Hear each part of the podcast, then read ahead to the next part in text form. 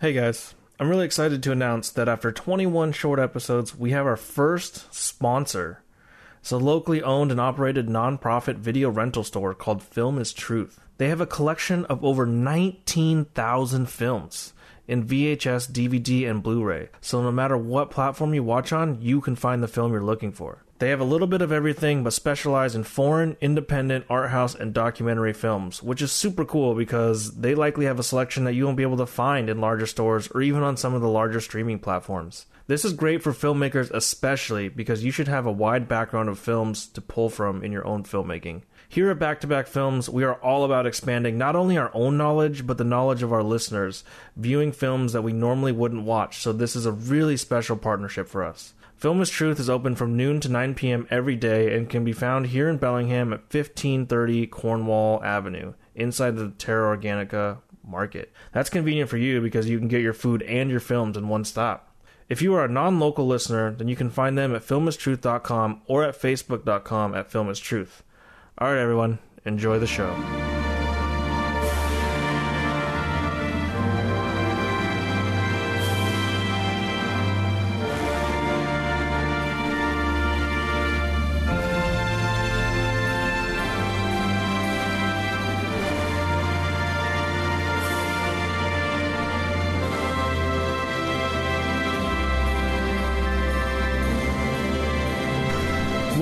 Back to Back Films podcast. This week we're doing a technical discussion of frame rates with the two films Billy Lynn's Halftime Walk and Around the World in 80 Days, the 1956 version, since there's like four of them or something like that.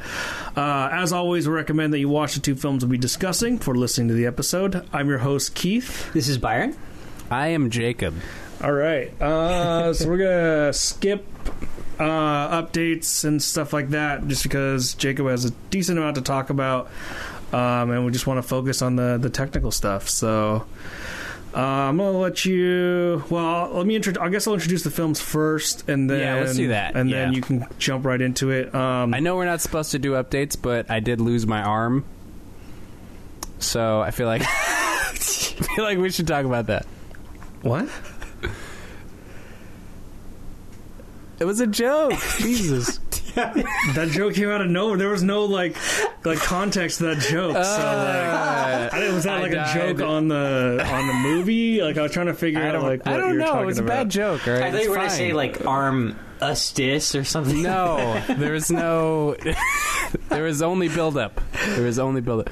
I died and became an angel, though. So that was. Uh, I thought you were gonna drop it, but apparently it's gonna keep on kick, keeping on. Apparently, um, I thought it was too until this moment. Oh man, we're starting this one off strong. Um, You're welcome, listeners. So, our first film uh, is Around the World in 80 Days, released in 1956. Uh, just a quick little summary here. A Victorian Englishman bets that with the new steamships and railways, he can circumnavigate the globe in 80 days. Around the World in 80 Days was written by James Poe, John Farrow, and S.J. Perelman, and was directed by Michael Anderson. It stars Cantinflas, David Niven, Shirley MacLaine, and Robert Newton. In a cast of thousands. But Nice. actually, though, like a ton of people. Yeah, the cameos. More- yeah. Holy shit! But Were we'll talk about ca- that Were there cameos? Yeah. Oh man, Dude, the cameos. Oh, well, I'll talk about it. I didn't know like anyone in this movie, so Yeah, I didn't either. I don't know any of the you guys writers, are the director, the actors. me. None of it. None of it. That's I what- know. that's I what know. Like makes the Saul movie. Bass did Oh. the credit outro, so like that was. oh, did he? Oh, that Yeah, makes he did. sense. It does look. Yeah, yeah. It does look. uh Byron is Byron- dying right now. I think Byron just turned into an angel, though. Guys, guys. Oh my Dude, god. we didn't grow. Look, we didn't grow this up is on why that you're old here, to cinema bring like you this did. information. Th- this is so- this is like this is like cameo gold. Well, you'll have to tell us about it Yeah, because, okay. Right, like, s- I sort of like how Billy Lynn is also cameo cult. dude, that cameo by Destiny's Destiny's Child, Child. was dope. Guys, it's Destiny's Child. Uh, so is the that second, the real Destiny's Child? I think it is. Totally, dude. That totally was not a shitty blonde wig on top of No. someone. Uh, No. um, our second film is Billy Lynn's Long Halftime Walk, released in twenty. It was twenty sixteen, right? I hope I, I hope I. Did Yeah, I believe right. so. Okay, because I actually didn't double check that. I, I just threw a thought year it in was there. 2017. I Oh. will check right now. I didn't double check. Or maybe it was but, uh, made in 2016 and then released in 2017. I don't know. I think it. Oh, 2016. Okay. Okay, yeah, I thought so. Yep. Um, so, 19 year old Billy Lynn is brought home for victory after a harrowing Iraq battle. Through flashbacks, the film shows what really happened to his squad, contrasting the realities of war with America's perceptions. Uh, Billy Lynn's Long Halftime Walk was written by Jean Christophe Castelli, and it was directed by Ang Lee. It stars Joe Alwyn, Garrett Hedlund, Arturo Castro, Vin Diesel, Steve Martin, Kristen Stewart, and Chris Tucker. Which is funny that he popped up in this movie because we were like We just, were just talking, talking about, about that. him. Yeah, yeah. Uh, him and Chris Rock. I forgot. He, like I knew that when I first heard about this movie, and then I forgot. And then when I was watching the movie, I saw Chris Tucker and was like, "Oh fuck! What the hell? Why is he in this?" And then I remembered. Also, I can't wait to talk about Vin Diesel in this movie because like he had to be Yeah. expensive to Yeah. cast in this movie. Yeah. You know what I mean? Yeah. Like that was such a like. Well, I even don't know. Steve Martin, because he doesn't. He's not in anything anymore. Yeah, he. I think his cost has gone down, but he's certainly like a. Yeah, a- because he still does like his sold out like tours around the the U.S. with uh, Martin Yeah. Short and stuff. Oh, okay. Right. But like he doesn't he doesn't do like cameos and stuff, which I'd imagine he'd be kind of a hot item to be in Yeah. like cameo do cameos and Do- stuff because do he was such cameos. because he was such a big name at one point. Yeah, you know? he probably Well, got. I think. well, I was gonna say he Go probably ahead. got paid like in the six figures to do this. I would Yeah. imagine. Yeah. Like he's semi I- in demand, and he's known to like the older crowd who wouldn't Yeah. watch this movie anyway. Well, I mean, even Kristen Stewart, her part in this was like super small. Like it was probably like Yeah. a three day fucking part. You know what I mean? Yeah, it was tiny. Yeah. Yeah. Yeah, it was small. Uh, one thing I was thinking about all these cameos while we were watching the movie, and I feel like the only reason we're getting like all these like older celebrities, or not old, not that Vin Diesel is older, but I feel like he's. It'd be really interesting to see his um, movement on like the higher frame rate. You know, and I feel like that's why they, they did like uh, someone as old as like Steve Martin. You know, because it was like, hey, here's like a different look at Steve Martin that you're not gonna really see anywhere. Yeah. else. Well, in Byron's, we were watching Byron's version, which is the Blu-ray version, and it actually is in 60. Um, it definitely, it was certainly not in 24, and I think it was just a little too smooth for 30.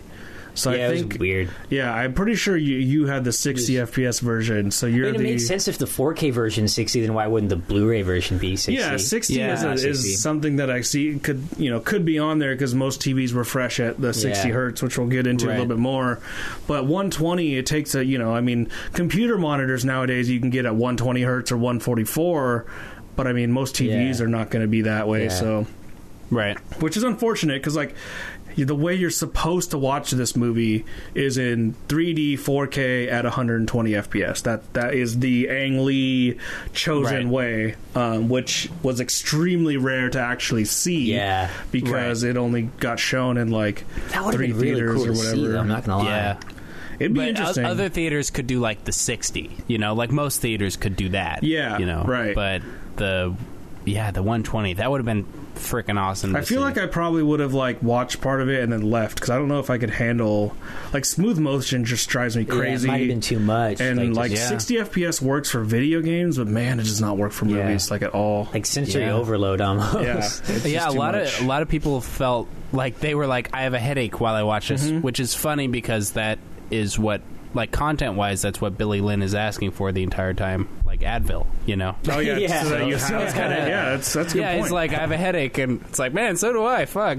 that's a good point actually. Yeah. Yeah. So So it's like directly tied to like what he's experiencing in the movie, which is interesting. nice. Yeah. Uh, it's like the math behind that is very sound from like a writing Totally. and like technical sta- standpoint. You know, I mean, and Ang Lee, I mean, he knows what he's doing. Like, he's a smart. Oh, yeah. He's he's he's he's very into technical stuff. Um, I mean, you can see that with Crouching Tiger, Hidden Dragon, Yeah. and um, Yeah. and then with Life of Pi, like he really that the cinematography and the everything of that movie is pretty nuts. I mean, I guess that's why it won. it was like all like a green screen. all yeah. green Yeah. screened in 3D and crazy Yeah. like CGI. yeah. I think I, I, I still think other people should have won that year.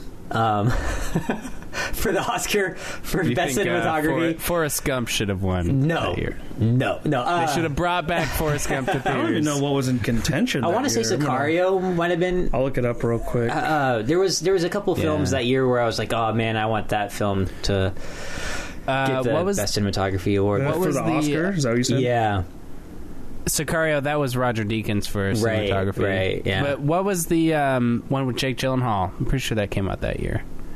Uh, Nightcrawler. Oh yeah, yeah. I don't That know one that didn't was, have great. I mean, it was like pretty standard cinematography. I think across the Right. board. I thought the story of it was good. I mean, that- yeah, the but- acting and the story. I mean, the cinematography was good, but it didn't like it wasn't like a standout like Sicario. Right, right. Well, how did, Roger Deakins is just a huge standout. Oh, yeah, You know, just like man. period. Whenever He- I he hear he's on a project, Dude, he like I Better need to fucking go see win. it. He better win this year for Blade Runner, man. Dude, he's not going to win for Blade Runner. He better. He's Dude, been he's nominated. not- He's been nominated like twelve times and he's never Dude. fucking won. well, I know, Are you sure this was up but for an he's, Oscar? but he's not done. Yeah, it dude. won the it won the Oscar for, or maybe he won for best director. God damn it! Did I get? I'm pretty. I'm Because pretty sure cinematography- Lubes- wasn't it Lubezki, right? yeah, cinematography is Carol, Hateful Eight, Mad Max, Fury Road, The Revenant, Sicario, uh, and that's it. but who who won? Uh, Lubezki. I'm, I For- think it was Lubezki. I think it was The For, Revenant. uh, yeah. yeah, oh, for, the Revenant. That's right. Yeah, So it was best director. Then my bad. I was thinking best director, not best. it was best director. Yeah. yeah, God yeah. I remember Ang, Ang Lee getting up on stage now. Yeah, I I, I I thought Denis Villeneuve should have been nominated for that one for yeah, Sicario. right there. Lubezki wins for Yeah. dude. The, you can't beat The Revenant though. Dude, the Revenant was so good. Every movie that was in that list was good. and Like the like Hateful Eight. Like you, Yeah. like Richardson is a master, but you can't beat the No, Revenant. yeah. Dude. The Revenant. That's- is, All just- right, yeah. let's uh, let's take that pancake you guys are both squirting on and throw it in the trash. you don't like the Revenant, No, I think the Revenant's fine. Dude? the Six out of five, cinematography man. though, natural lighting and fucking like that movie is incredible. the, the, the, that this- movie is incredible. Just the, where they filmed it, you know, in Canada and South America, Yeah. and the the conditions and like oh, that's a that's yeah. one of like the rare six out of five movies. Like that one is just.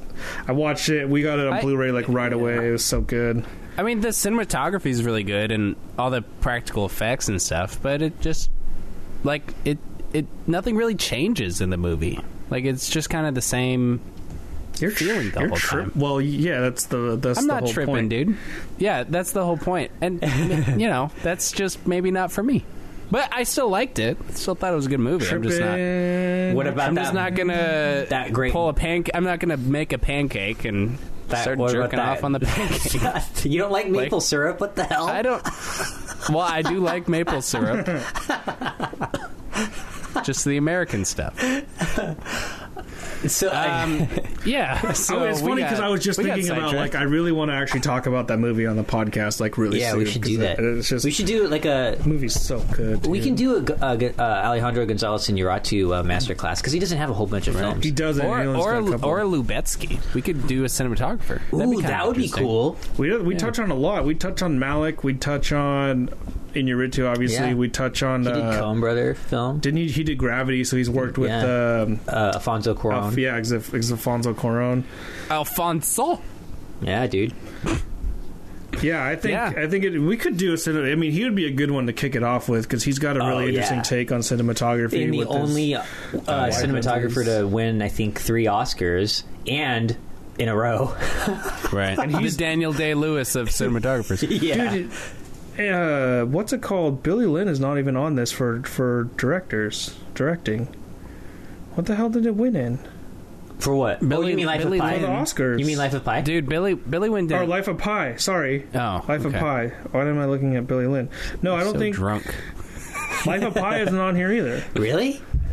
The directing was The Big Short, Fury Road, Revenant, Room, and Spotlight. No, the year prior to that, or two or two years prior. So 2015. Yeah, Why would it be 2015? That doesn't make any sense. because it was not in the same year as Mad Max, Fury Road. In fact, I think it, it was 2012. It was when Life Life of Pi came out. Oh, so what am I? Oh my god, dude! I just, we're recording so late. I'm so tired. Like I'm like, I looked at 2016 Oscars. Of course, it's, I Yeah, was winner, for Billy winner, Lynn. best director. Jesus uh, two thou- Christ, yeah, dude. winner, best director.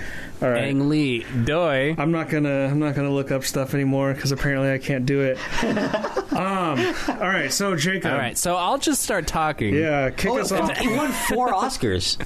Life of Pi. Oh shit. It won Wow. best achievement in directing, best achievement in cinematography. See, I was right. Okay. Okay. Claudio Miranda. I'm just an idiot. um, and Wait, I thought it was Lubezki. no, no, we're not talking Life about of different Pi. years. Oh, Yeah, so Li- Life of Pi won Best Director, Best Cinematography, Best Achievement in Music written for Motion Picture, Original Score, Best Achievement in Visual Effects, and it was nominated for Best Picture and like a whole bunch more. oh. Wait, so who was the cinematographer? I thought it was Lubezki. Is Uh, that wrong? Cla- Claudio Miranda. He did like he's done like Ah. Oblivion and stuff. Oh, okay. He, he's a I good like he's a good filmmaker. He's he his hair is just like uh, Robert Richardson and Roger Deakins, like the super white like hair. Yeah, Oh. That's so weird that that's like a thing for cinematographers to have, or for like the master cinematographers to have like bleach white hair. Yeah, and then like I want to say weird. he has like salt and pepper hair, so he, he's he's He turning does white. have salt and pepper hair. Yeah, he's getting. He'll bleach it one day. yeah, He'll fit right in. Well, he's quite a bit younger than those guys too. So Yeah, that's a good point. Um, okay, so should should I just start with this frame rate thing? Yeah, so Do Jacob's going to kind of go over the history here a little bit. We'll talk about kind of, I mean, maybe we should kick off like what frame rates are, just to you know get it. And then I was going to ask also, you know, like why would like why would someone want to shoot in higher frame rates? Kind of like what Billy Lynn Yeah. did, and then uh, Yeah. and then I kind of wanted to talk about the relationship between frame rate and shutter speed and like shutter angle. Yeah, Um, that's good. But uh, yeah, kick it off with kind of like what frame rates are, and then kind of the history of it. Okay, cool. And if you guys uh, have any questions uh, or thoughts, just chime in whenever. Um, so, as you guys all know, listeners and everybody here, uh, the whole idea of motion pictures is that it's a picture that is in motion, but it's actually not in motion at all. It is merely a series of images that creates an optical illusion in our brains, um, and it essentially tricks our brains into thinking that it, it is movement, and that is known as the phi phenomenon. Hooray! The fee or V? Uh, I thought it was phi. Is it V? I don't know. I I don't know. I'm just asking for clarification. Phi V. That's what it is. How do you spell it? P H I. oh, so Oh, it's yeah, probably okay. Phi Phi. Yeah. Yeah, fee or fi. Phi Yeah. or, phi phi. It could be phi. Okay. Phi phenomenon. Anyways, um, so the five the phi v phenomenon uh, says that in order for you to perceive a series of images as motion, it needs to be between ten to twelve images per second. So that was kind of w- our first like like if you Google like first video, you'll see like a horse and it's like running. That's in like ten to twelve uh, images per 2nd Um, now, the issue that kind of happened when you started projecting these images at 12 per second is because is um, you, you have to think about how projectors work. So you bring one frame up, right, and show it. And then, in order to transition to the next frame, you need to block the light during that tr- transition. Otherwise, it's just going to be a blurry mess. Um, so, in order to reduce the like that weird flicker that would happen, um, they decided to create like multiple. Um, gosh, what were they called? Like bladed, rut, like double bladed, like things, so you could like see the light at like. Oh my gosh, I'm totally not explaining this. You're right. talking about the shutter. I'm what- talking about the shutter. Yeah. because at, at 12 frames per second, you see the flicker. Um, but at 46 frames per second, there's this thing called persistence of vision, and that basically there is no flicker. So, so persistence of vision is basically like when you're like is is what happens when you when your brain creates the moving image because like as something moves across your vision there is a moment where it's like there right like you can Yeah. like it's it's almost like stopped in time, but you, it goes so fast that you don't realize it. So like when a frame jumps from a frame to another frame, it moves. It's moving so fast that the idea of the first frame is still in your eye when the next frame comes up. So you're always like it's Yeah, a constant, that- persistent vision. That's that's going to be more the fee phenomenon. Persistence of vision is more um, if if you're seeing a video, at what point do you see the flickering? So if you're projecting something at 12 frames per second for half of a for like a whole frame transition, you're you're going to need black to transition to the next frame. So the persistence of vision says if you're projecting things at 46 frames per second, you're not going to your brain is not going to perceive the flickering black back and forth. Does that make sense? Yeah, Yeah. yeah, it makes sense. Yeah. Oh, okay. So the reason we created double bladed or triple bladed sh- uh, uh, shutters is because if you shoot something at 24 frames per second with a double bladed shutter, that's going to show each frame twice, which means that it's being shown at 48 frames per second, which is above the persistence of vision that you need in order to uh, perceive the film without that flicker. Right. Um, now the triple bladed shutter is going to do that same thing for 16 frames per second because if you multiply it by three, so you show it three times one, two, three, it, it'll equal to 48, which is also higher than 46, which abides by the persistence of vision.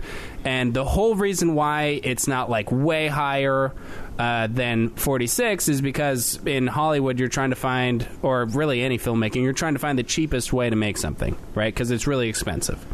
Um, so that's kind of where it sort of started. And in the early days, um, filmmaking, it was all like hand cranked, you know? So you could overcrank things, you could undercrank things for a stylistic effect.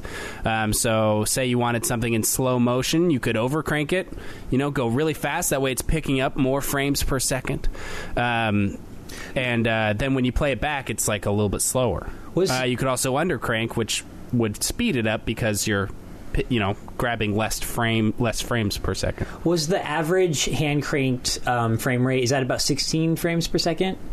Um, it's 16 to 24 was kind of the rough area, um, but it also it dipped as low as 14. Oh, okay. Um, and really, it's not exact, and a lot of film historians are like negotiating as far as like what is what a specific films were because you were able to hand to hand crank it like there's no exact like uh, you know Yeah, because like some dude, uh, it's going to vary depending on the the cinematographer's how he's Like cranking. style. Like, yeah, like one guy could be a lot stronger. Like, distract, yeah, or if they're like distracted, like because they're like literally hand cranking. If they slow down for any reason, Right. that's gonna dip the the frame per second. Yeah. You know?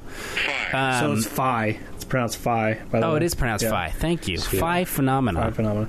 Yeah, and Um, actually, that's what they were talking about too. Is that uh, cinematographers and camera operators would crank at different speeds for different effects while shooting scenes, because yeah. you can. Yeah, because you can, and it, you know it's a it's a tool. So why not do it? Yeah. Um, so before sound was involved, that was kind of the thing that people did, and uh, in fact, a lot of theaters they would you could decide how quickly your projector could play a film, so they would freaking crank that shit up just so they could fit a bunch of different movies in. So a movie that w- was supposed to be like you know 80 minutes was actually like 60 minutes because they sped it up so they could charge more t- uh, you know high like more uh, they could fit another movie in the day and make more money. Yeah. Right. essentially. Exactly. Because why the hell not? um, Hollywood and their money. yeah, money, money. It's all about money. Everything's about money. Um, so when sound came along, that created the standardization of frame rates, um, and what they learned was the 16 frames per second didn't give sound like the audio like enough fidelity to actually like be in the like to you know to have like nice sound in it um, but 24 still had good enough sound for it um, so they decided to just do 24, and since that works with the double bladed rudders that they already had, and is and allows for the is higher than the 46 FPS for the persistent vision. But They just decided, hey, it's going to be 24. We're already set up for 24, so if you have a sound film, 24 is the way to go. And then they created this that standard, and that number is still with us today, 24. It's Um, actually like twenty three point some shit, right?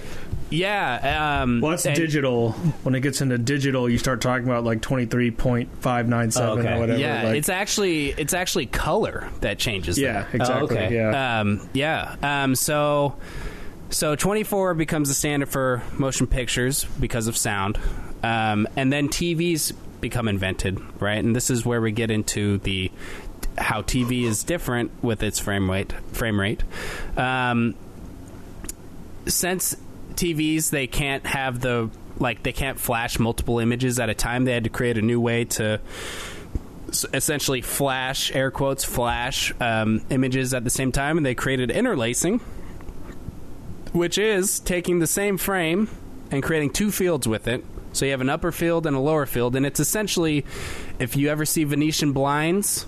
Like just a bunch of lines going down, that would be one field, and then skip to the empty space, that would be the second field. So they would split the frame in like rows like that, um, and uh, essentially like alternate them yeah. right? So that would kind of create the double effect, um, or like the like like it was a shutter. Um, so it's still tricking you in the in a similar sort of way, but just in a you know very different Yeah. sort of technology. Um, now, the reason TV is at 30 frames per second and not 24 is because American electricity is at 60 hertz. So um, that is like the type of electricity that, or the amount of electricity that we get in our sockets. Um, and when that number doesn't match the frame rate, there's like this weird, like jiggly movement. If you ever look at old television, you can you can kind of see this weird like wiggly line going down the side of it. That's because the amount of hertz that is supposed to go to the TV isn't actually going to the TV um, because it's not perfect, essentially. Um, so uh, uh, let's see. The so they decided this is going to be 30 frames per second because they would show each field one time. So upper field once lower field once. So that would be their duplication. So it would be 60 frames per second one with each field which is a total of 30 frames per second because you know you're splitting the same frame. Does that make sense? Yeah, Yeah, yeah, yeah, yeah. Okay It's just a way to get more information and to get like the proper like like you said because you can't at TV you can't send one image after the other necessarily so you have to like show part of one and your brain like it moves Yeah. so fast that you can't even tell the You can't even difference. tell. Yeah, which is pretty crazy. But that's why when Yeah. you're like recording a TV or recording like a, uh CRT was it CRT like monitor, one of the old like box monitors. That's why those Yeah. flicker Yeah. f- when you're watching them on like film or whatever because they're not lining up properly. So you're gonna the the camera can capture the flickering and stuff. Like you can Yeah. you can see in like all those old movies. I mean, even movies in the '90s, like the what what you're seeing on the TV that the characters are watching. You don't. It's all kind of like choppy Exactly, or whatever. yeah. It's, Yeah. it's kind of a cool Yeah. effect. But now because of green screen, with the digital stuff and everything too, most of the time they just put that in and post, and you Yeah. don't even you know. it doesn't have that same like flicker to it. Yeah. yeah. Yeah. Um yeah, so color changed everything after all of this. So in America it was 30 frames per second and everywhere everywhere else it was just 30 because of that. Uh color televisions were created and they tried selling them, but people kept buying black and white televisions. So they were like, okay, we wanted to create this entire new like thing for color TVs, but now we can't because everyone has black and white TVs. But we still want to sell color TVs, so we have to sort of uh, combine color. We have to create content that'll work for both, right? So we ha- they have to match, um, and uh, so they did that, and because of that, uh, sound for some reason the or they they split it into two fields. So they they created a luminance field and a chroma field, which essentially takes the black and white and s- takes the color, and there's a black and white picture and then a color version of that. And when combined, it creates the full color thing. But the black and white TVs can just take the one side of it in order to produce their black and white. But for some reason, the color interfered with the sound. Um, and there's a whole lot of technological reasons for that that I don't understand. So. um, I, I seriously don't. I don't. I just don't get it. It you gets probably have really to technical with that stuff really fast. Yeah, I don't understand why color would inter- uh, interfere with sound at all, but I maybe it has to do with the hertz or something. I don't know. Um, but anyways, the frame rate had to be adjusted to make up for uh, to m- make up for the sound that would, or to make up for the fact that they were adding color, which is why it got adjusted to twenty nine point nine seven. So it needed. It, it, it got reduced by 0.1 percent in order to get the sound and the color in there.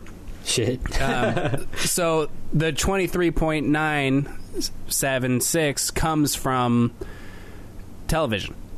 Like that is the reason why why that's there. Um, yeah. So Europe then decided that they're going to create their own thing. Uh, so they created PAL, uh, which is basically it's 25 frames per second, and they had 50 hertz.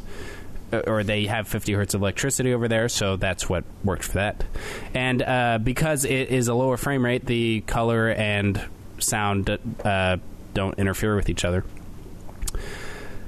Yeah, so that is where that's where we're at. We have 24 for movies, which has been around forever, and we have 30 for American television and 25 for European television. And that's uh, that's pretty much it. You can you can go between the two uh, using those different fields that I was talking about. So if you're converting from uh, 24 to 30, you could do a 3 2 pull down, which is essentially you take three fields from the first frame, two fields from the second frame, three fields from the third frame, two fields from the fourth frame, and so on and so on. Basically, 3 2 3 2 3 2. And. Uh, you, you know that's why if if you ever do that you see some judders in the in the uh, in the frames but uh but yeah that's Yeah. uh that's that's the long history of frame rate So hooray So what like what effect let- let's talk about what effect frame rates have on the image itself. So from an artistic standpoint uh well just I mean the literal like effect it has on it like when you're capturing an image like there's an effect that happens when you're capturing an image. So 24 um well, the reason why 24 is kind of the standard like that that's not true. It's not the reason why it's the standard, but basically 24 allows for motion blur to be to happen because, especially on digital cameras, there's this thing called shutter angle and like shutter speed, like shutter angle, and then you have shutter speed. Um, and basically, what the shutter angle is like referring to. Uh, in digital, it's not really literally like a shutter angle. In film cameras, it is an actual shutter that spins. It's like a half circle that spins or whatever, and then that's what blocks out your your light, right? Uh, like Jacob was saying. And at different angles, it'll allow more or less light in per frame. Um, 180 degrees means that the shutter is perfectly off of the frame at 180 degrees off of the frame every time. And to simulate the to, to recreate this in video, like with DSLRs, you select the DSLR to capture 24 frames a second and set the shutter speed at double the frame rate that you have. So at 24, your shutter speed would be 1 over 50. Uh, at 30, it'd be 1 over 60. You know, at 124 or at 120, it would be at 240, et cetera, et cetera, down the line, right? Um, and that gives you the perceived like motion that you would get from a, a 24 frame fil- frames per second film camera. Uh, this motion blur is what adds to the sort of like cinematic look that you get because like one thing that happened when video cameras started to come out was that people needed to re- wanted to recreate the cinema look. And that is one step in creating that look is developing that. Um, as you get higher frame rates you get less motion blur. So the higher the frame rate the more things are in focus at one time uh, in the frame. So like, and then that's when it gets really. Then you if you go like really extreme into like you know 120,000 frames per second, that's when you can do like super slow motion. Yeah. You know they'll do like the the ultra slow motion where they'll like you know burst a balloon or, or like shoot Yeah. a shoot a watermelon and Oh, man, explodes, yeah. right? Um, but generally, high frame rates are used for uh, slow motion, so you can slow it down later. Because with 24, you're literally only capturing 24 frames. So if you were to half that speed, now you're looking at it at tw- essentially 12 frames a second, right? And it would be all choppy. It'd be super Yeah. choppy because you'd be Yeah. seeing you'd be seeing motion, but it wouldn't be capturing every like little atom of motion essentially right it would jump from each capture because it's only going to capture at the rate that you're that you're like your shutter speed is that which Yeah. which sounds like okay well what if you just do 24 at like you know 1 over 500 shutter speed well that causes like this glitch like uh this jittery j- like judder Mm-hmm. look to motion because it's not lining up like it should It's, essentially it's funny because there's like almost like three different types of slow motion. There's that super smooth and crystalline, like clear s- slow motion where, as you're watching it, you're seeing every single movement without any sort of um, choppiness at all. It's just so Right. smooth. And then there's the like of like Dredd, like Dredd, or Yeah, exactly. uh, Sherlock Holmes. Yeah, yeah, and it's, and, it's, Yeah. and that's becoming more and more popular due to like the digital stuff and what we can do in post production and and just Yeah. the technology. We can just get that super smooth, super slow motion look. Right. But then like because nowadays you can create like a digital frame. Yeah. like that'll combine the two frames and create From like before a, and a frame and- inside. Of, Yeah. yeah, which is just Yeah. crazy. But like, so there's that, and then there's the one that's kind of like you kind of see in um, you see it in Pulp Fiction actually, where it's it's not necessarily because they filmed it in a certain frame rate, but they slow it down so it's a little choppy, and you actually see that quite a bit in like Yeah. movies from like thing yeah. and it's like you see it from like the 70s and 80s and 90s a lot, uh, even in 2000s, like that kind of like choppy slow motion. There's even a little bit of it in Django Unchained when um, and yeah, Kerry Washington is like getting lifted out of the Yeah, exactly. the- like it's it's a little just a little off. But then there's that other slow motion where, like you were saying, the the the shutter speed is off, so you get this blur yeah like this Yeah. weird like trailing of Yeah. the image almost with the Yeah. choppiness together and you don't see that one as often because it's super stylistic um, but you get to see some of that i think in like i think minority report if i remember right has a little bit of it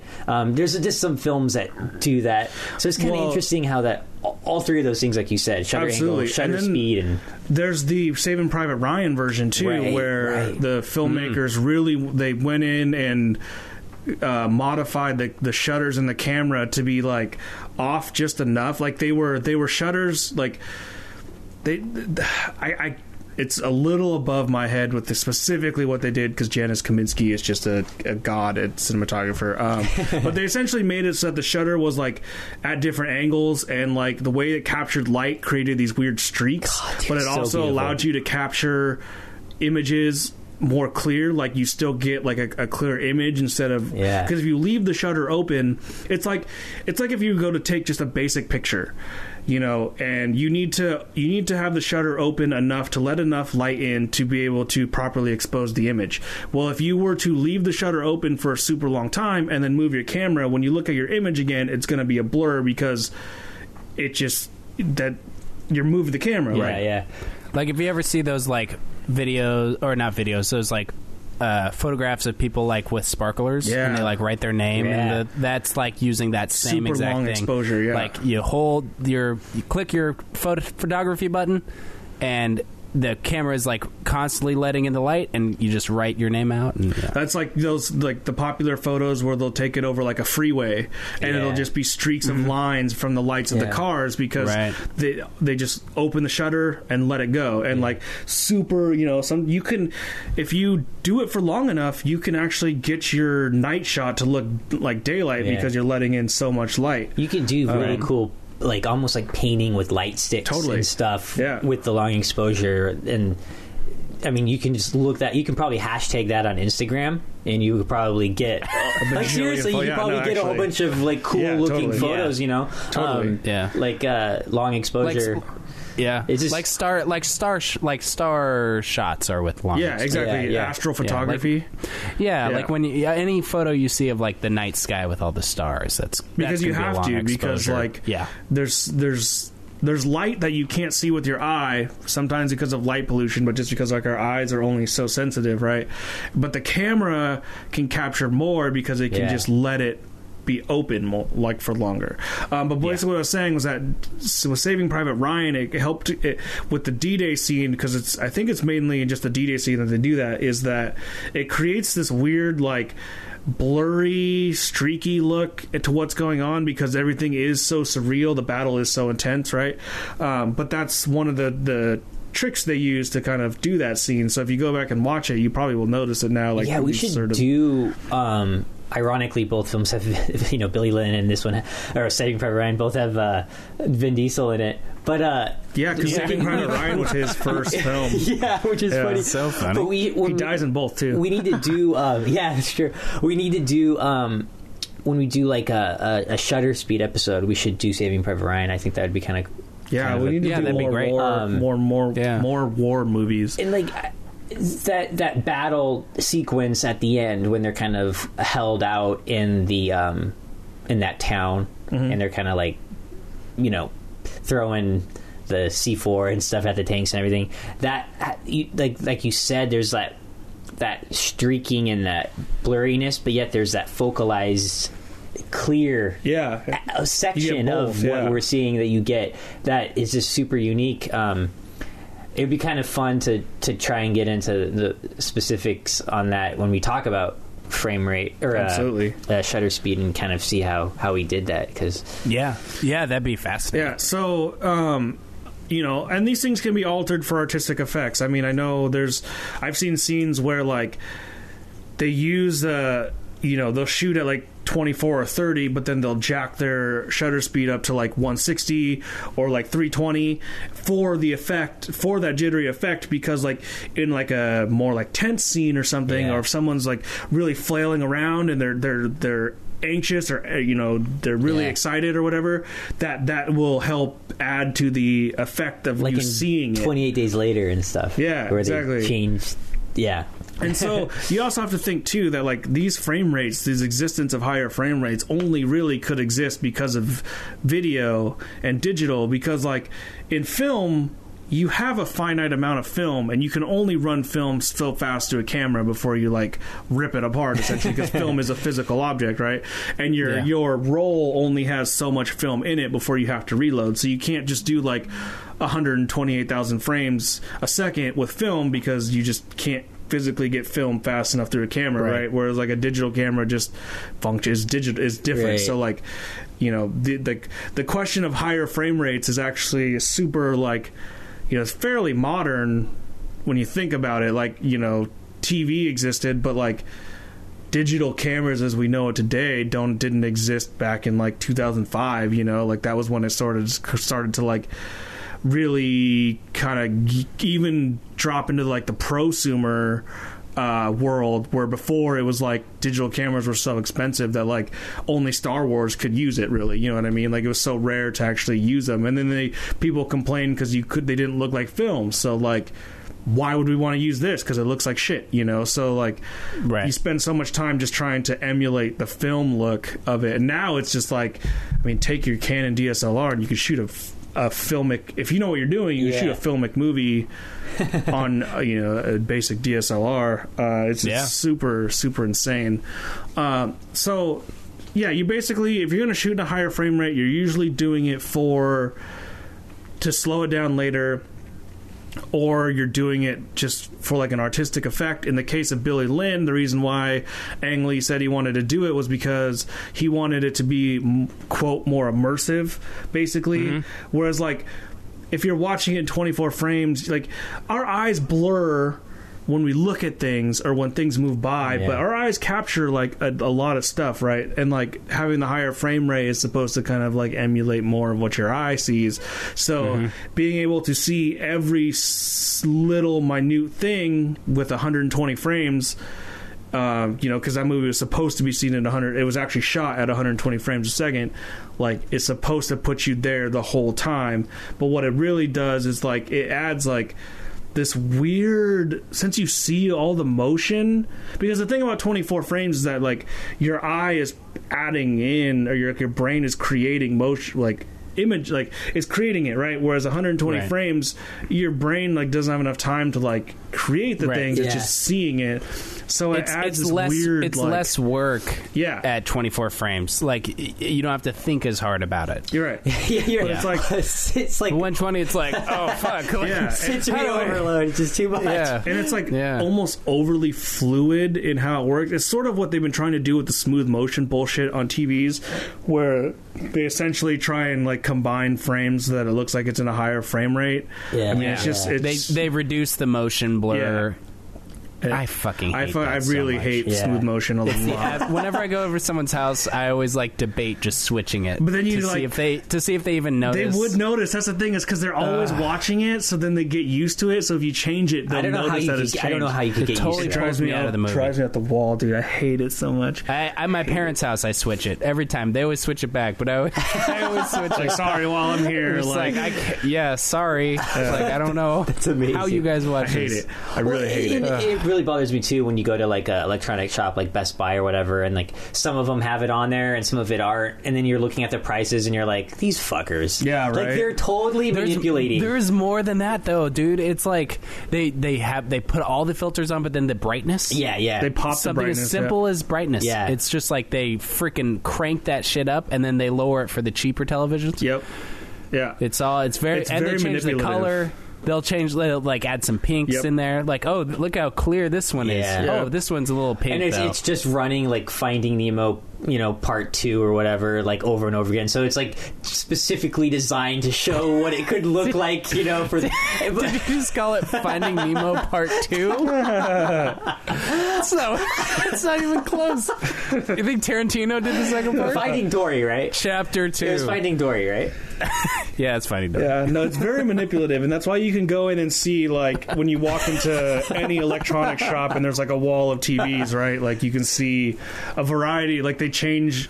Sometimes, I mean, the people who work there don't give a shit one way or another, but the No, the, the, yeah. TV, the people who are selling the TVs, you know, they'll they'll calibrate it a certain way so that it has a certain look. And when they do the side by sides for TVs, you know, one is one is designed and and the settings are changed so that it. it pops more really you Well, I've know, seen which it- is not the way you're actually like you're actually supposed to calibrate your TV and it will not look like what they're trying to sell you. Yeah, like I, it's weird because like I've even seen where like the cheaper LG TVs, they've like completely fucked with them, so they look.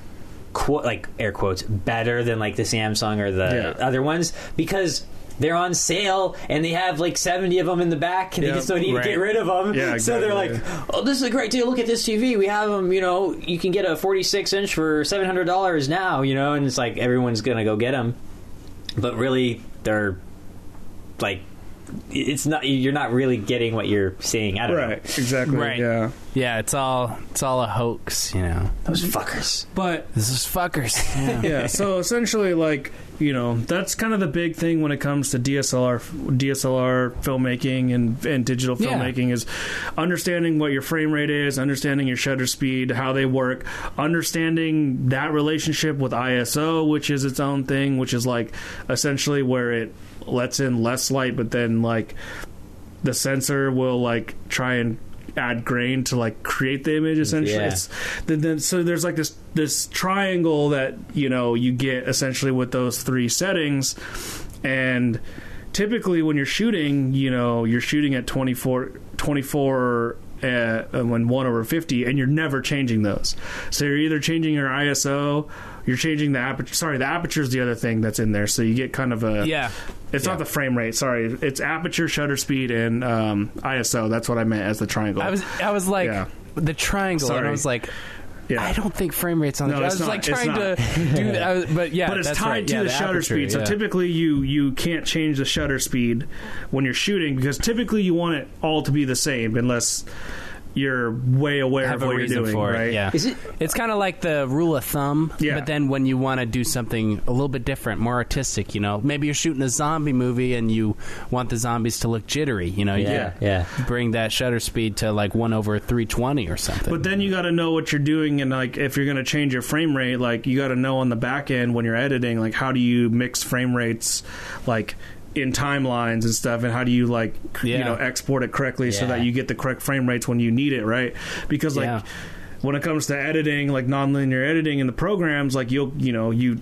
It's it's really specific on, on your, your everything you do to create a timeline to make sure you get the best image on the back end, um, You- which is yeah, its own like thing to learn about.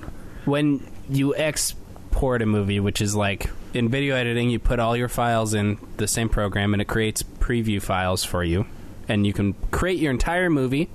And then you export, which creates a giant file, which is your entire movie. Yep. Um, that giant file has to be one frame rate. Yep. So if you're pulling things that have 50 and 24 and 30 and 60 frames per second, you have to pick one, you know, which is what makes documentary films so fascinating is because they're pulling from all these different types of footage.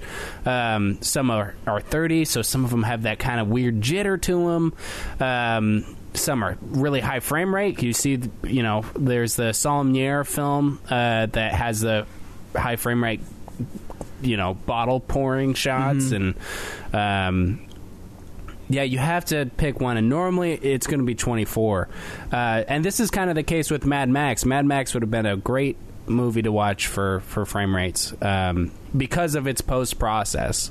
Uh, they, in post production, sp- decided to speed down and, and I'm sorry, speed up and slow down shots uh, based on that basically the information that you get as you're watching the movie. So like if if they if they thought, "Oh, the actor or not that this is the actor's fault, but like hey, we want to pick we want to speed this up because it like I feel like it takes too long." They would just speed it up. They would just say, "Fuck it, we're just going to speed it up." And they did that throughout the entire film. You can so- see that, yeah, for sure. yeah, but technically, the movie goes from like 16 frames per second to 30 to 18, and then it's all exported as 24 with all the jitters and everything because they were just like, fuck it. So it's very old fashioned in uh, how old films were overcranked and undercranked, you know, between like 14 and 16 frames per second. Because some of the, like the scene where Tom Hardy is running away in the very beginning of the movie, that thing is just like 12 frames a second. Yeah, and you can hella really tell because it is jittery, Yeah, you know? totally. It's really Yeah, it's- interesting. Yeah. It works so well. It's Yeah. just cool. Uh, the Yeah, other it's thing that very stylized. the other thing that frame rates help with is is what's called speed ramping, which is sort of sort of what Jacob's talking about, um, but it's more like what 300 does, where they'll like they'll do a, a speed up. You know, as he's as he's swinging his spear around, and then they'll slow it down a bunch as he stabs it into someone, and then Yeah. they'll speed it up as he swings it out around, and and then brings it down. You know, so like they'll they'll they'll ramp it up and ramp it down and, and change it, um, which is you know, so they probably what essentially what they did is they shot it one high frame rate essentially, and then was able to kind of mess with it. But there are ways around varying frame rates within your movie.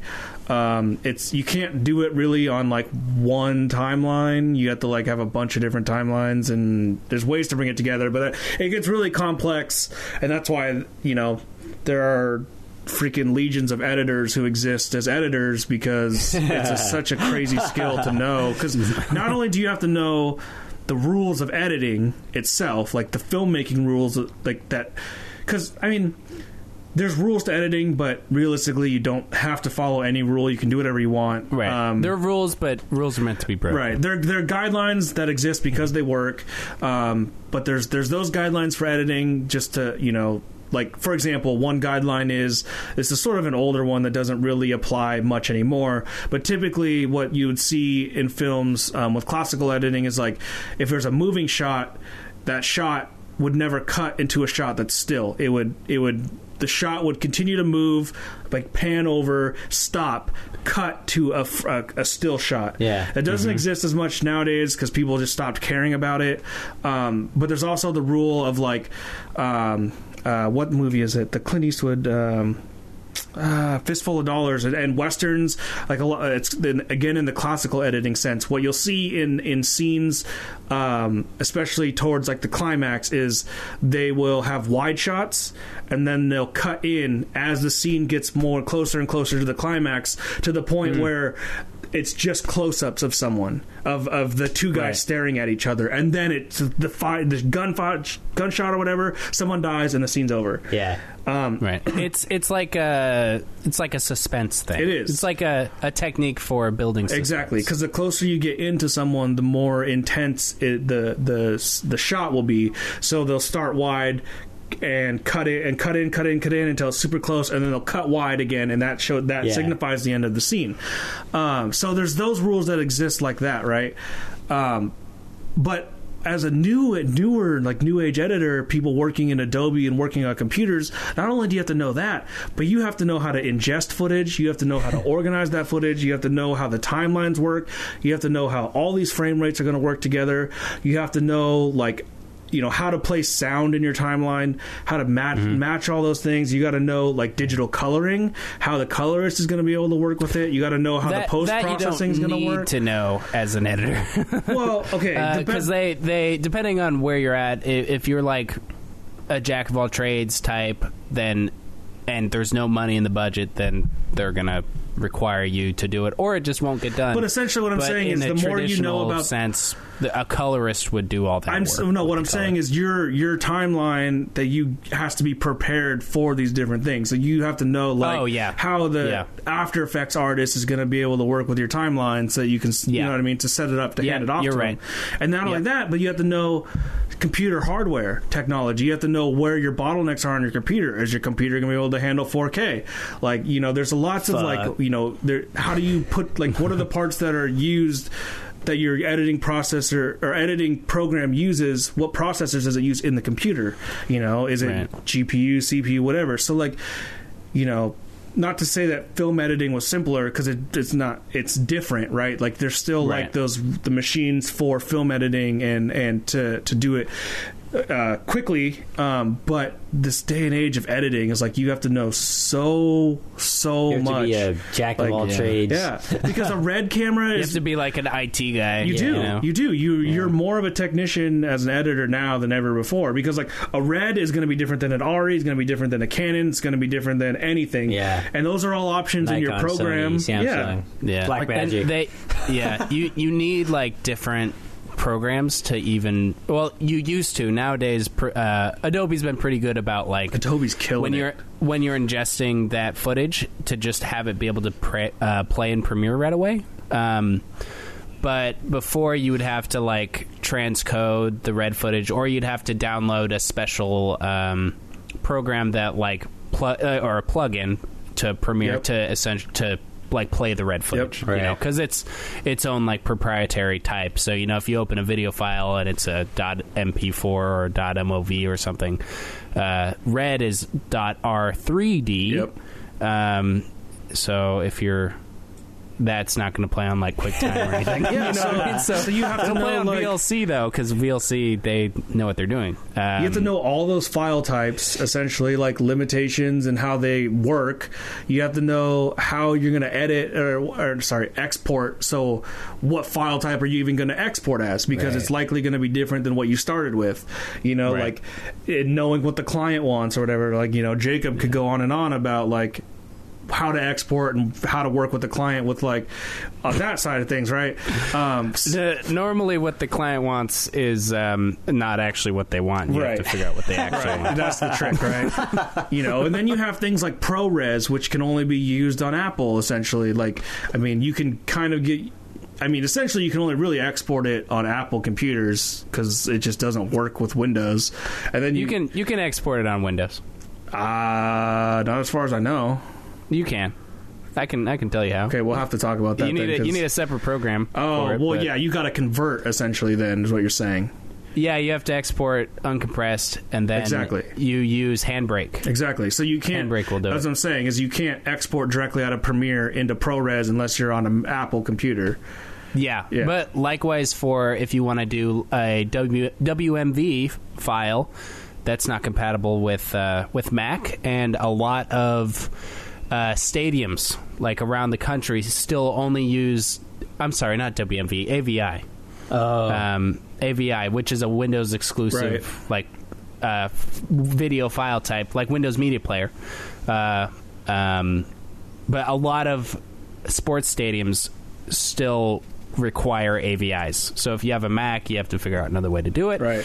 Which it's stupid complicated, and every time I try to do it, I have to do it like six times. Because I can't remember how to do it because it's way too complicated It's such a pain in the Um, ass. Yeah. but because I have a Mac, that that is that is my punishment, I guess. And then you have like you know. you that's right. like- you deserve that punishment. I deserve that for buying a Mac. Um, you have like DNX HD. You know, you got you got to understand like, you know, uh, what is it? This is seven. Is it seven twenty? No, it's Rec. Uh, what is Rec seven oh nine versus like, you know, the like the different like. There's so much like transcoded into video that you got to know. Like, There's a point where I start like. I it, it goes in one ear out the other because it, there's so much shit that it's just Yeah. like how do I keep it all in my head? it's it's so much, and the only way to like learn it is to like jump, Just in do and, it, like, yeah, do and kind it. of immerse Yeah. yourself in it. and then you look at like when you open up Premiere too, it's like kind of a daunting program just to look Yeah, at yeah. if you don't know what you're doing. You know, because there's so many different like windows and boxes I've- and like options I've for been it. using Like, it since like 2015, and I'm still learning shit. I mean, Keith just showed me some shit the other day that I was like, "What the fuck?" You're like, oh, this is Yeah. this would have saved me three hours. yeah, like what the hell? damn it. Yeah. Uh, so Just try opening uh try opening After Effects. You know, most people Dude, just After open Effects After is the Effects and worst. they That's the one- and they turn it off. Actually, the It's worst like is a Audition. VFX program. Yeah, the worst is Audition. Audition is actually the worst out of all of them. it's because the shortcuts are all completely different. And then it's just So like weird. all the buttons are, su- and there's so many options. For, au- there's so many options for audio. Like it's, uh, it's After Effects is frustrating, one of those ones that I really want to get more into because the only thing I use After Effects for is like muzzle flashes and stuff like that. muzzle flash, blood squirts. Yeah. But I- You're such a thriller filmmaker. I, but I but I want to really start using After Effects for um, you know more color correction and stuff because I do Right. all that in Premiere and I want to get into more DaVinci and I, and stuff, but I also want to use it for uh, you know with After Effects because just yeah, cool well, you know, a really good. What I use for for color correction is uh, Lumetri, and that's Oh, Lumetri, that's, yeah, it's in Premiere, um, and it works great. Like it, you can't get like super fancy with it, but it's pretty fast, and it is right there in the program. So, and I feel like it's way more involved than what than anything we're doing. Well, you know what I mean? you know, put prior- LUTs on, Yeah. like that's all that matters. Well, matters. prior to whatever Premiere like 2017 or 2016, like Lumetri wasn't really. I mean, they Premiere had color options, but it was so basic, Yeah. right? And it so, was just like curves and Exactly. contrast, but And- now it's like cooked in. Which really pisses me off though, because speed grade. I was just getting into like using speed grade before those Speed, updates. speed grade is still is relevant. There's it's still important. It's it's not going away because of Lumetri. I just wish they would have. They're not updating speed grade anymore, as far as I know. Like, Oh, really? Oh, yeah, Oh, maybe- doesn't- maybe it is then. It doesn't exist. it exists in the in the CC, like the Creative Cloud, but it, it's Oh, like yeah. tw- it's like 2014 or 2015 or Oh, something. Like weird. they're just Oh, not. I don't even They're not it. pumping. They're putting money into building it into Premiere instead of having the separate program, Separate, which yeah. Which is sense. annoying because speed grade lets you get real specific about what yeah, you want. it you makes know? sense on Right. their end though.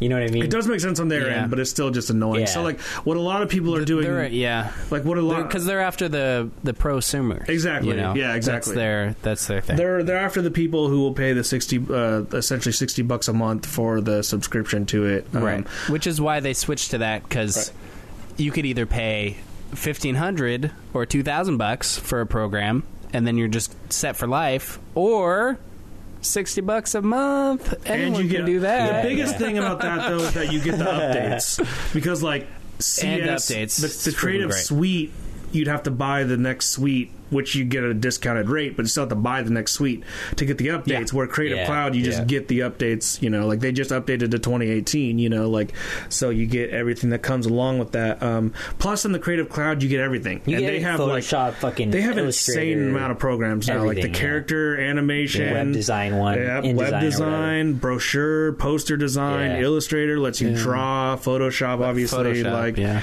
you know, they're they're just destroying the market En- right now. encoder, media encoder. Yep, media yeah. encoder. Of of all programs that I open on a daily basis, I, I think I open encoder the most. Yep, encoder is super important, especially if you're creating proxies.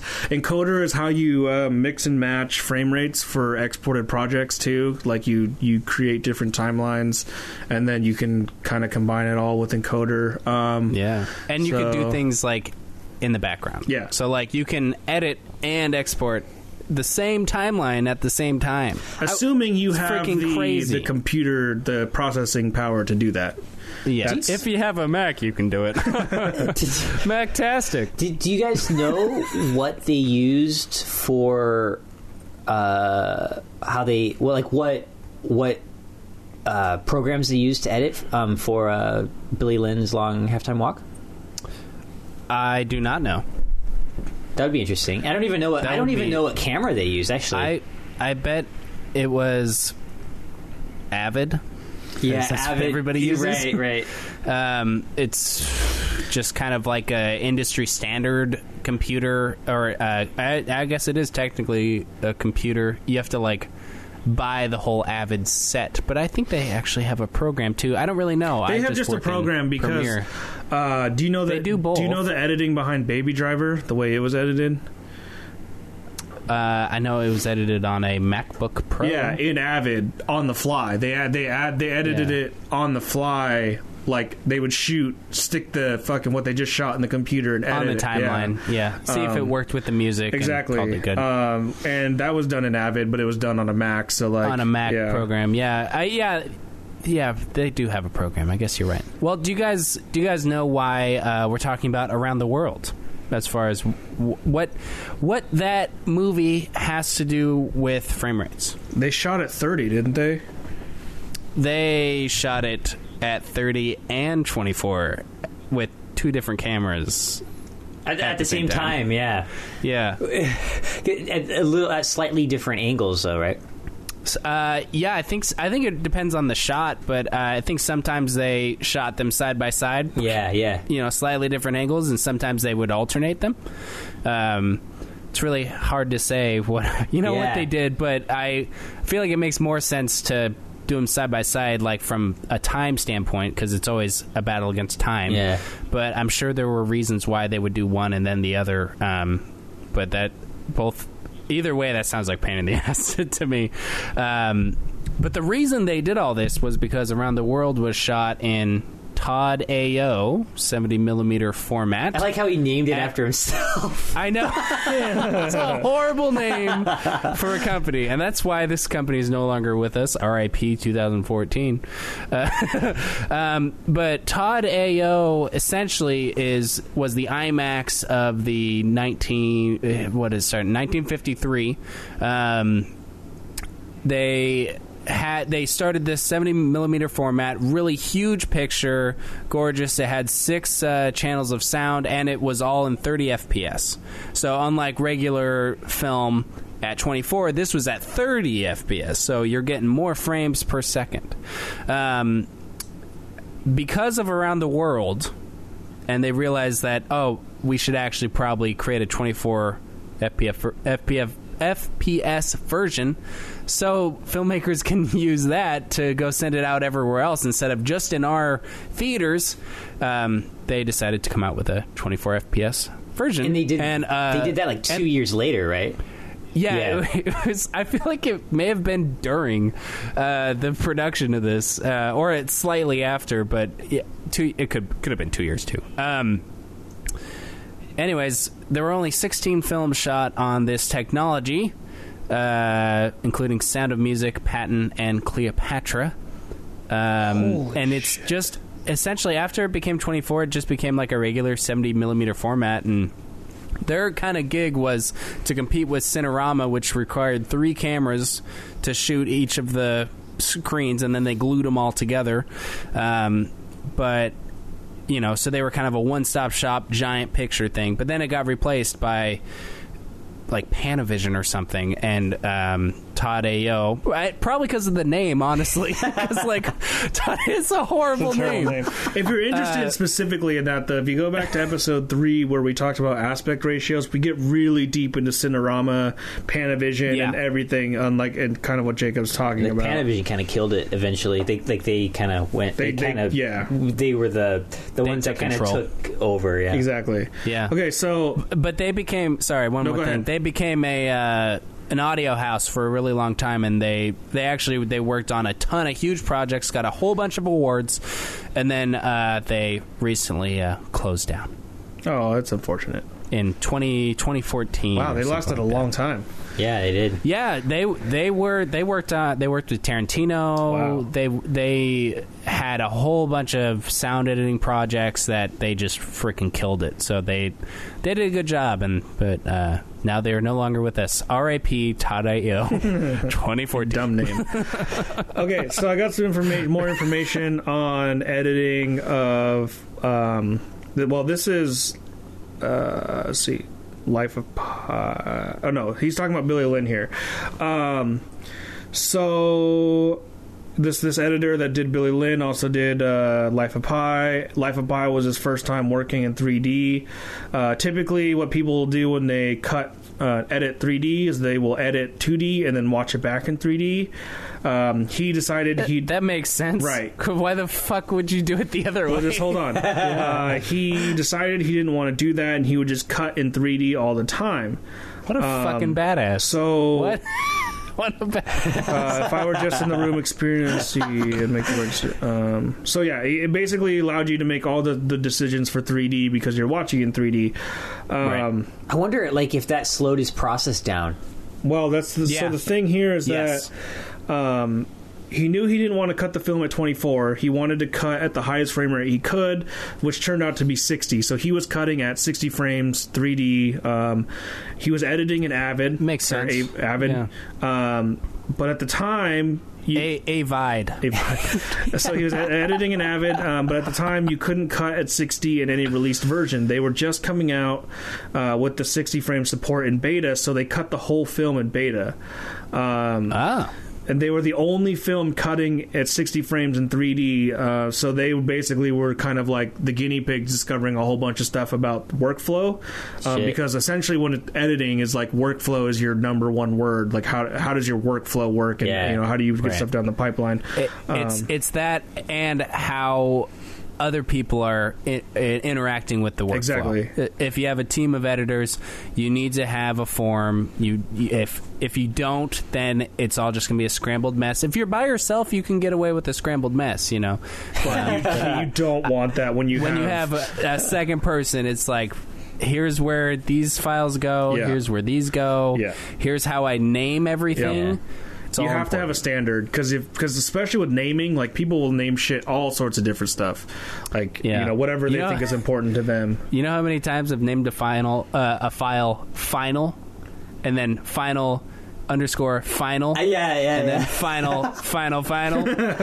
Every time, every time I think we're done. I always And go then like, it's final actually one, our and then client. final two, final But Yeah, that three. final just ends two, up being that's so my- weird looking too. Yeah. Like I don't know. Um, I just gave up on the word final. basically, I don't final's use bad. it anymore. Final's a bad word. Um, so, it's the F um, word. so his his edit monitor was a 12 foot screen with a cinema projector. Uh, the Asshole. goal was to watch it and experience it. Um, you know, as, as close to how the audience would. Um, he worked. th- This is what's really impressive. So they worked at a pretty low compression, high quality image in 3D. So so low compression means like a compressed image. they use proxies. No. Yeah, if you if you use compression, yes, but they did low compression. So Yeah, it- that's so they used a proxy. no. If it was highly compressed, then it would be a proxy, or it'd be No. No, a low. Oh, a low compression. Low compression, Oh, no, high you're quality right. image. You're right. Low compression, low to no compression means you're just looking if like if it's a 4K image, you're looking at it in 4K as you would see it. Like you know what I mean? No, I'm wrong. Yeah, You're right. like High compression is YouTube a low file videos. size. Yeah. You know when you see the like artifacting, like the sort of like square rectangular stuff. Bit, bit ratey. yeah, look. that's Yeah. when you know it's a highly compressed video, and essentially it's just taking out all the shit it doesn't need and just leaving you with the bare bones of a video. It's it's like reducing the the color. Like it's like taking all of the dynamic like colors that you see, all the variety of colors, and like shrinking Exactly, it down yeah. into into very simple like colors. Almost like it's taking your very interesting image and then deciding, okay, this is going to be a 48 crayon box of colors. Yeah. Or, And what that does is if you have a full uncompressed video, that's going to be a huge, huge computer file. Like, um, what's it called? The new, the most recent girl with the dragon tattoo, because they. Sh- was it 8K they did that one in? I think they did do it Um, in 8K. and they they edited it full in full uncompressed, and then everything ended up being like ten terabytes in size for that film, uh, which Right. is you know ten a terabyte is a thousand gigabytes, so that's you know. 10,000 gigabytes, um, which is insane. You know, your computer probably nothing. your computer probably has a most computers have like a terabyte now, which holds everything in your life. Yeah. You know, um, but so we're talking about one film. Uh, So they edited in low compression, high quality, and in 3D. Um, and they had a bunch of people in the editorial room just doing all sorts of stuff no one had done before. Uh, they had a 2K, yeah, like I said, 2K projector uh, they were using, um, and then they switched that out later on. so Um, so they were able to watch the film in its full 120 4K 3D while editing, which is So did they? So they had a projector or a TV that they could they would put the glasses on, or or did they have the TV that if you're just angled right, you can see it in 3D? Because there's those TVs too. You know, you, if you're just looking at it at a dead on, then it, it's still in 3D. That I don't know. I don't know specific. If you look up the 2K Christie Cinema projector or look up Christie Mirage, maybe that'll answer your question. They, they, uh, It's it's probably a glasses one. That's it makes more sense they- to have those ones. they probably edited it all at, at the fucking Skywalker Ranch and shit. Oh my god, they were probably like being fed grapes the entire time. Yeah, no, they, So- yeah, fuck. from slaves or serv- servants. I mean, um, they were getting paid, Enjoy, just not very much. Like C3PO and R2D2 driving around, giving them service. oh yeah, yeah. Um, they had speeders that they could go from one building to another. So, according to this editor, uh, right now, at the time of writing this article, which I'll find the time later, uh, there are, he says there are five rooms in the world that can show it in the way it was meant to be shown in its fullest format. Damn. Um, So that's why it was so rare to actually see it. Um, This is talking about Billy Lynn. Life of Pi or Billy Billy Lynn. Lynn. Got it. Most projectors in theaters can either can do either 60 2K 3D or 120 2K 2D. So they can't. It's the 3D is what's causing the issue here. Um, but apparently to him, I mean, the 120 2D is its own little thing to really watch. Uh, Yeah. You know. So, uh, but Billy Lynn, because Billy Lynn was the first film to be shot entirely in 120 FPS. Um, when apparently Avatar 2 is going to be 60 FPS uh, Huh. because it'll be in 3D. Is that hundred percent? yeah, I think so. Because they wanted to, do, I mean, James Cameron, so you like know they're would- going to do 3D. I feel like that would work for for Avatar in, in the same way that 60 FPS really works really well for gaming. Yeah, maybe we'll Um, see. I mean, I I, I didn't sports. watch The Hobbit. I haven't seen it at all, but I, I obviously didn't watch it in the 48 frames, so I don't know what that looked like. Um, you didn't watch it at all? no. How would I? Why would you specify that you hadn't seen it in the high frame rate first? I don't know. You're so Dude. drunk. It's not. That might be me. It's like super late. That might be so me. It's it's way too late for. I haven't doing had this. dinner and I've had a couple beers. Uh, yeah, I- we had some drinks before this, but Oh, yeah, um, good. But yeah, no, I, I so I like I said, I hadn't, I hadn't seen it regular and I hadn't seen it in the high frame rate, so I don't know what the 48 was like.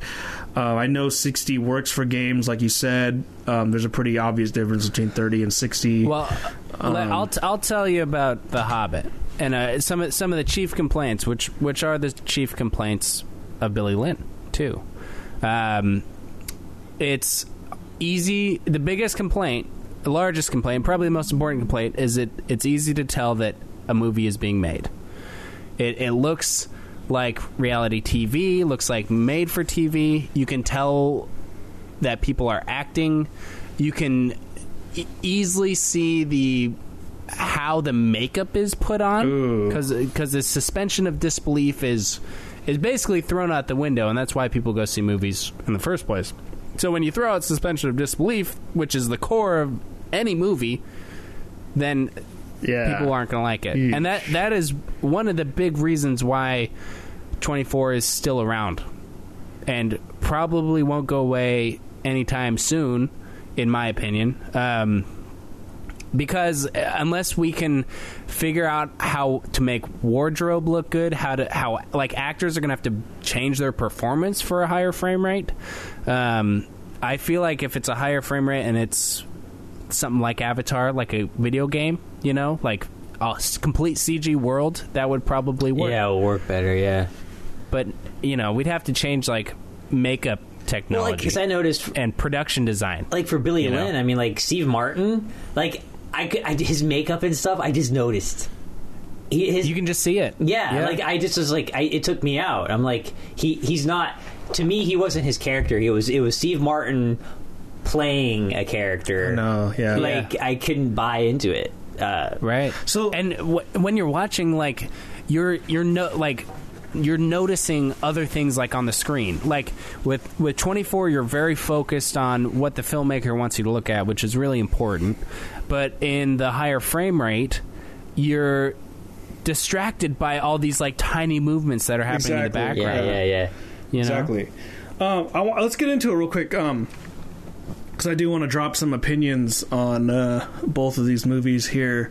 Uh, Let's drippity drop some opinionity pop we can do a couple, a quick little roundtable here with. Uh, I'm gonna go out on a limb and say that Billy Lynn was the preferred movie for everyone at this table. I disagree. whoa that was not what I was expecting. I disagree. Okay. But we'll, go, we'll that's go around. We'll go crazy. around. We'll go around. All right. Okay.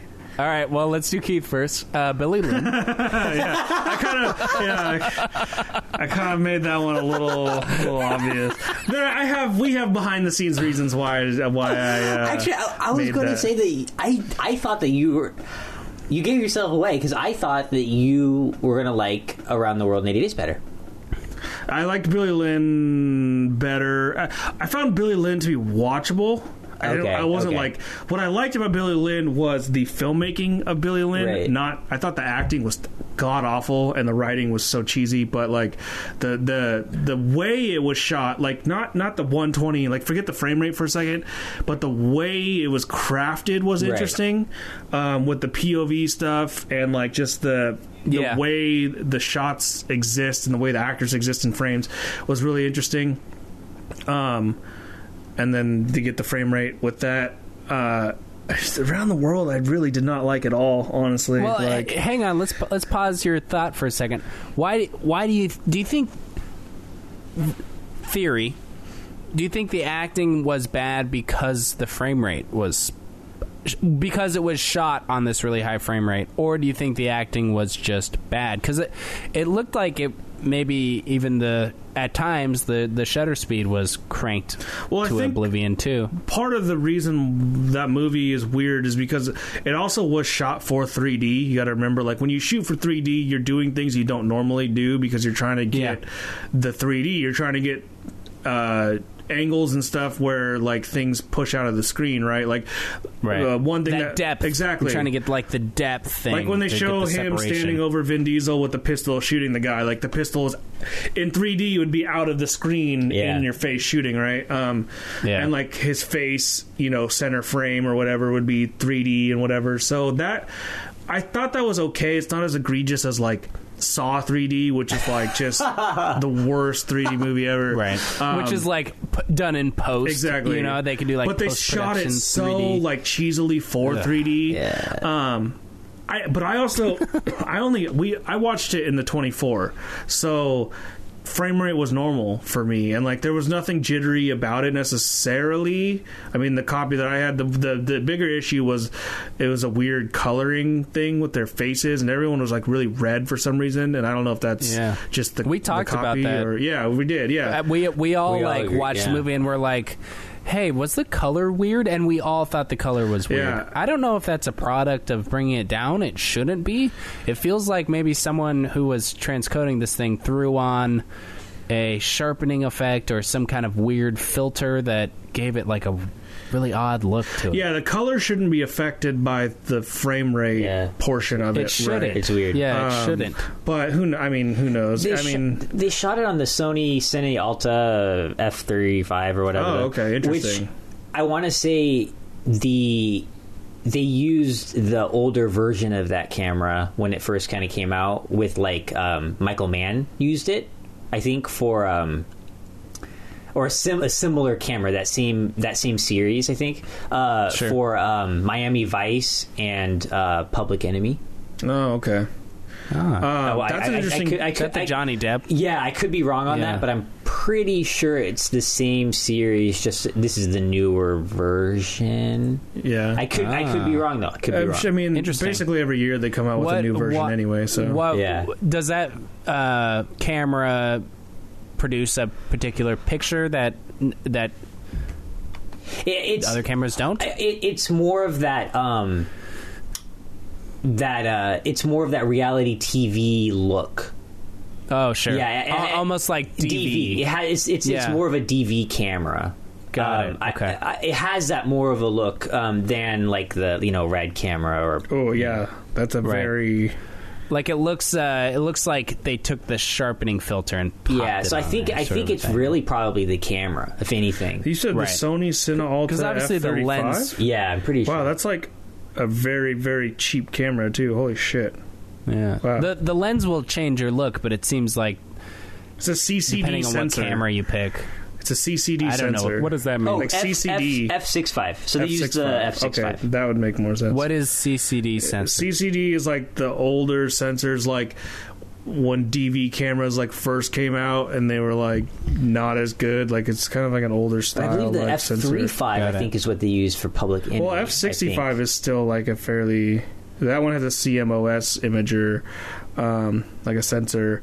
Uh, oh no, Is- that's is- no, that's that's a that's more expensive. So this makes more sense. Now you're looking at like sixty five grand for one of those. Okay. Um, is is the CCD sensor is that like part like if you zoom in really close to an image and where there's like fine lines you see like a weird like there's like some reds and some greens on the side of it and it's not like it's not blurry but it's like yeah, I know what you're talking about. the color kind of shifts a Yeah, little bit CCD, Oh, along CCD, the lines? like Charlie Charlie Delta. Um, like it's uh it's just yeah, it's it's like really old school video, kind of what you're talking about, where you get the kind of red and greenish. Um, yeah thing. sure But this is I'm uh we're that's the old one. So the F sixty five. Um, where the hell was I going with this? I had something I wanted to say about that. Now I can't remember. uh, Um, Billy Lynn was shot with an older sensor Well, Byron said it's the F sixty five that it was shot F65 on. is what they shot it on. Oh, yeah. oh, what I wanted to say about that was. I, when I was reading about shutter speed, there's a couple of digital cameras that exist, like the RE, one of the REs, and I think one of these Cine Alta ones too. That one of the few digital cameras that actually have a uh, physical, like rotating shutter, Oh, wow. which is kind of interesting. It's a combo between like film and and digital. yeah, that's kind of cool. is that just to get the to help get the look? film look. Yeah, yeah. yeah. Yeah, because Weird. because the company. Wouldn't they need like the jitter of the film going through the camera too? Like, do they? You know how like when film's going through, it's not perfect. It's like I mean, it's getting a little bit above uh, little my bit. knowledge level, but like I, I mean, I would imagine that it just kind of helps. I, I find it so uh, interesting that it gives it that flicker. that Yeah. these companies are investing so much money into digital filmmaking, but yet still trying to emulate that film look. You Yeah. know, Yeah, like Yeah. it's still a thing, and like you said, it, it it's still it's we're, it's still going. We're still going to be seeing movies that are going to have that look, and we're going to in VR. You know, they're they're not doing like a DVVR or whatever. I mean, I'm sure they Right. are, but they're trying to get that that air quote you know film look Yeah. for all for it all. So it's an Yeah. inter- interesting thing, perspective or perception or whatever. But yeah, it's so weird. I, I, I, I, I for, for me, for Billy Lynn, I think like the, the the acting didn't seem to be because of what the camera was doing or anything. I think it was bad writing. Yeah, I think I think I think that's uh, a fair. and they to tried say. to like they made like the drama sequences like the dialogue drama like this cheesy ass music and they just tried to like make it overly And sappy the and, like, cheerleader. I mean, come like, on. dude the cheerleader Yeah. stuff was so running bad, running dude. to running over to him like I love you. But then what was so cool about that was that she was in this cheesy movie, right? Um but at the end she's like, "But you have to go back, right?" Yeah. Like that was kind of nice, like how she was I thought that was hilarious. He like tried to float the idea out, like, Yeah, but yeah. there's Yeah. a way that I could stay. And she's like, but you're a hero. You gotta go. They needed Right. I like Holy I like the idea. Of that, though. funny as fuck. They- I I, know. like, I, like the idea of, of like someone who like I laughed because it was like before it was all stupid, but I really like the idea of someone who's like, I I really like you because you're gonna leave soon. Like that's a really interesting That- thing. I just didn't think they like delivered that theme That's- as well as they could Yeah, have. that's how I took it negatively. Like I took it like she really isn't into him.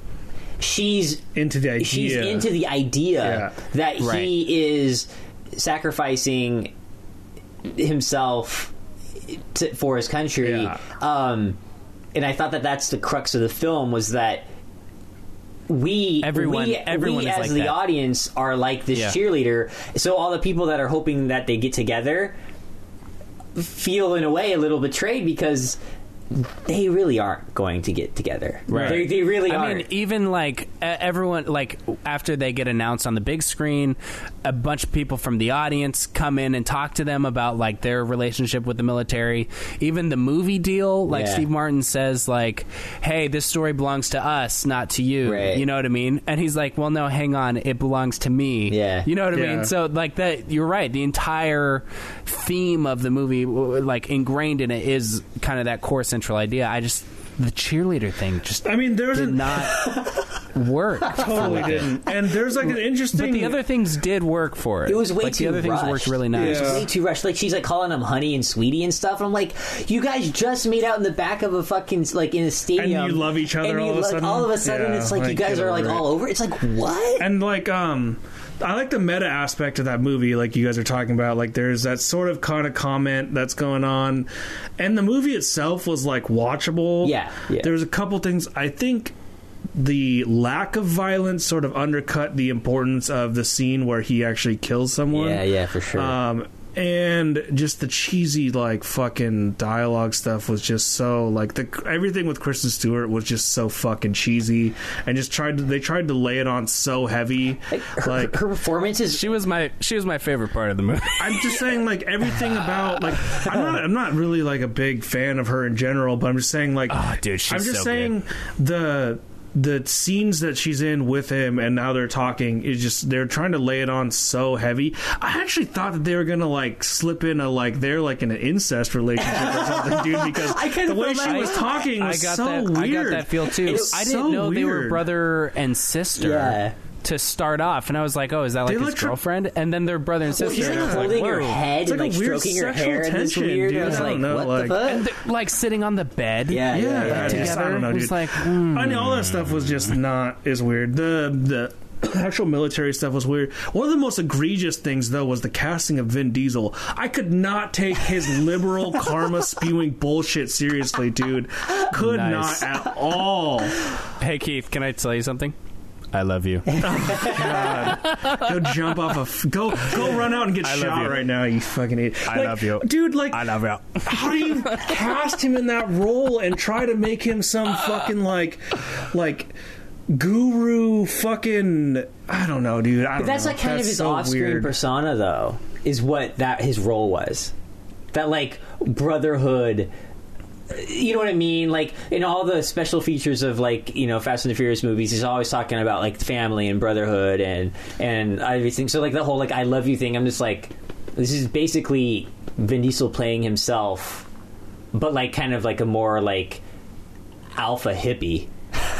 right. That's what, dude. The Alpha the hippie hippie. part is just like That's a new. That's a new It's a thing. new this thing, movie but I invented. think I think it it fits for Ahead of its time. They Diesel. tried to shoehorn in all this like fucking like commentary from like the hippie liberal, but it was like it was like someone who didn't believe in the hippie liberal thing trying to make a hippie liberal character. If that Right. makes Yeah. like I bet you the like. Because it's adapted from a book, and I wonder how much that character's like It's that true, in the book. But and then he makes a Right. stupid decision to like run out there, which made no sense. Like, why did he run out and then start shooting from that? Yeah. like, it just, it just made no fucking sense. But I think that- the, the best casting was Garrett Hedlund, the, the, the guy dime, who plays his the sergeant, The sergeant, yeah, he was Uh, pretty yeah, good. that guy was great. He's good. He's good in everything. He Except really for is his a good guy. hair, you can't have your hair that long. I don't know why they left his hair like that and had everyone else shaved, but You know, hair ruins movies. it does, dude. Hair is important. Hair and shoes. Um, but also, around the world in 80 days, uh, I thought was just really fucking stupid.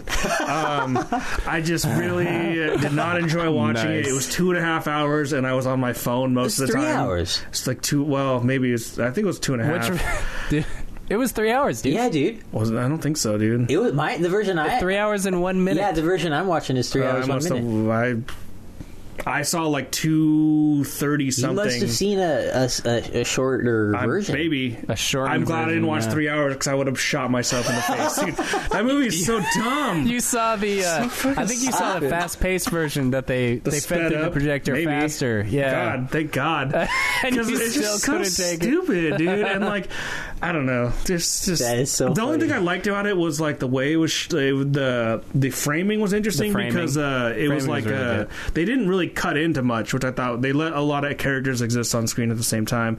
Um, but it was just a, it was just really, really just a, it was really dated and just pretty egregious across the board and just kind of fucking a dumb, It, dumb. Movie. it is extremely dated. yeah.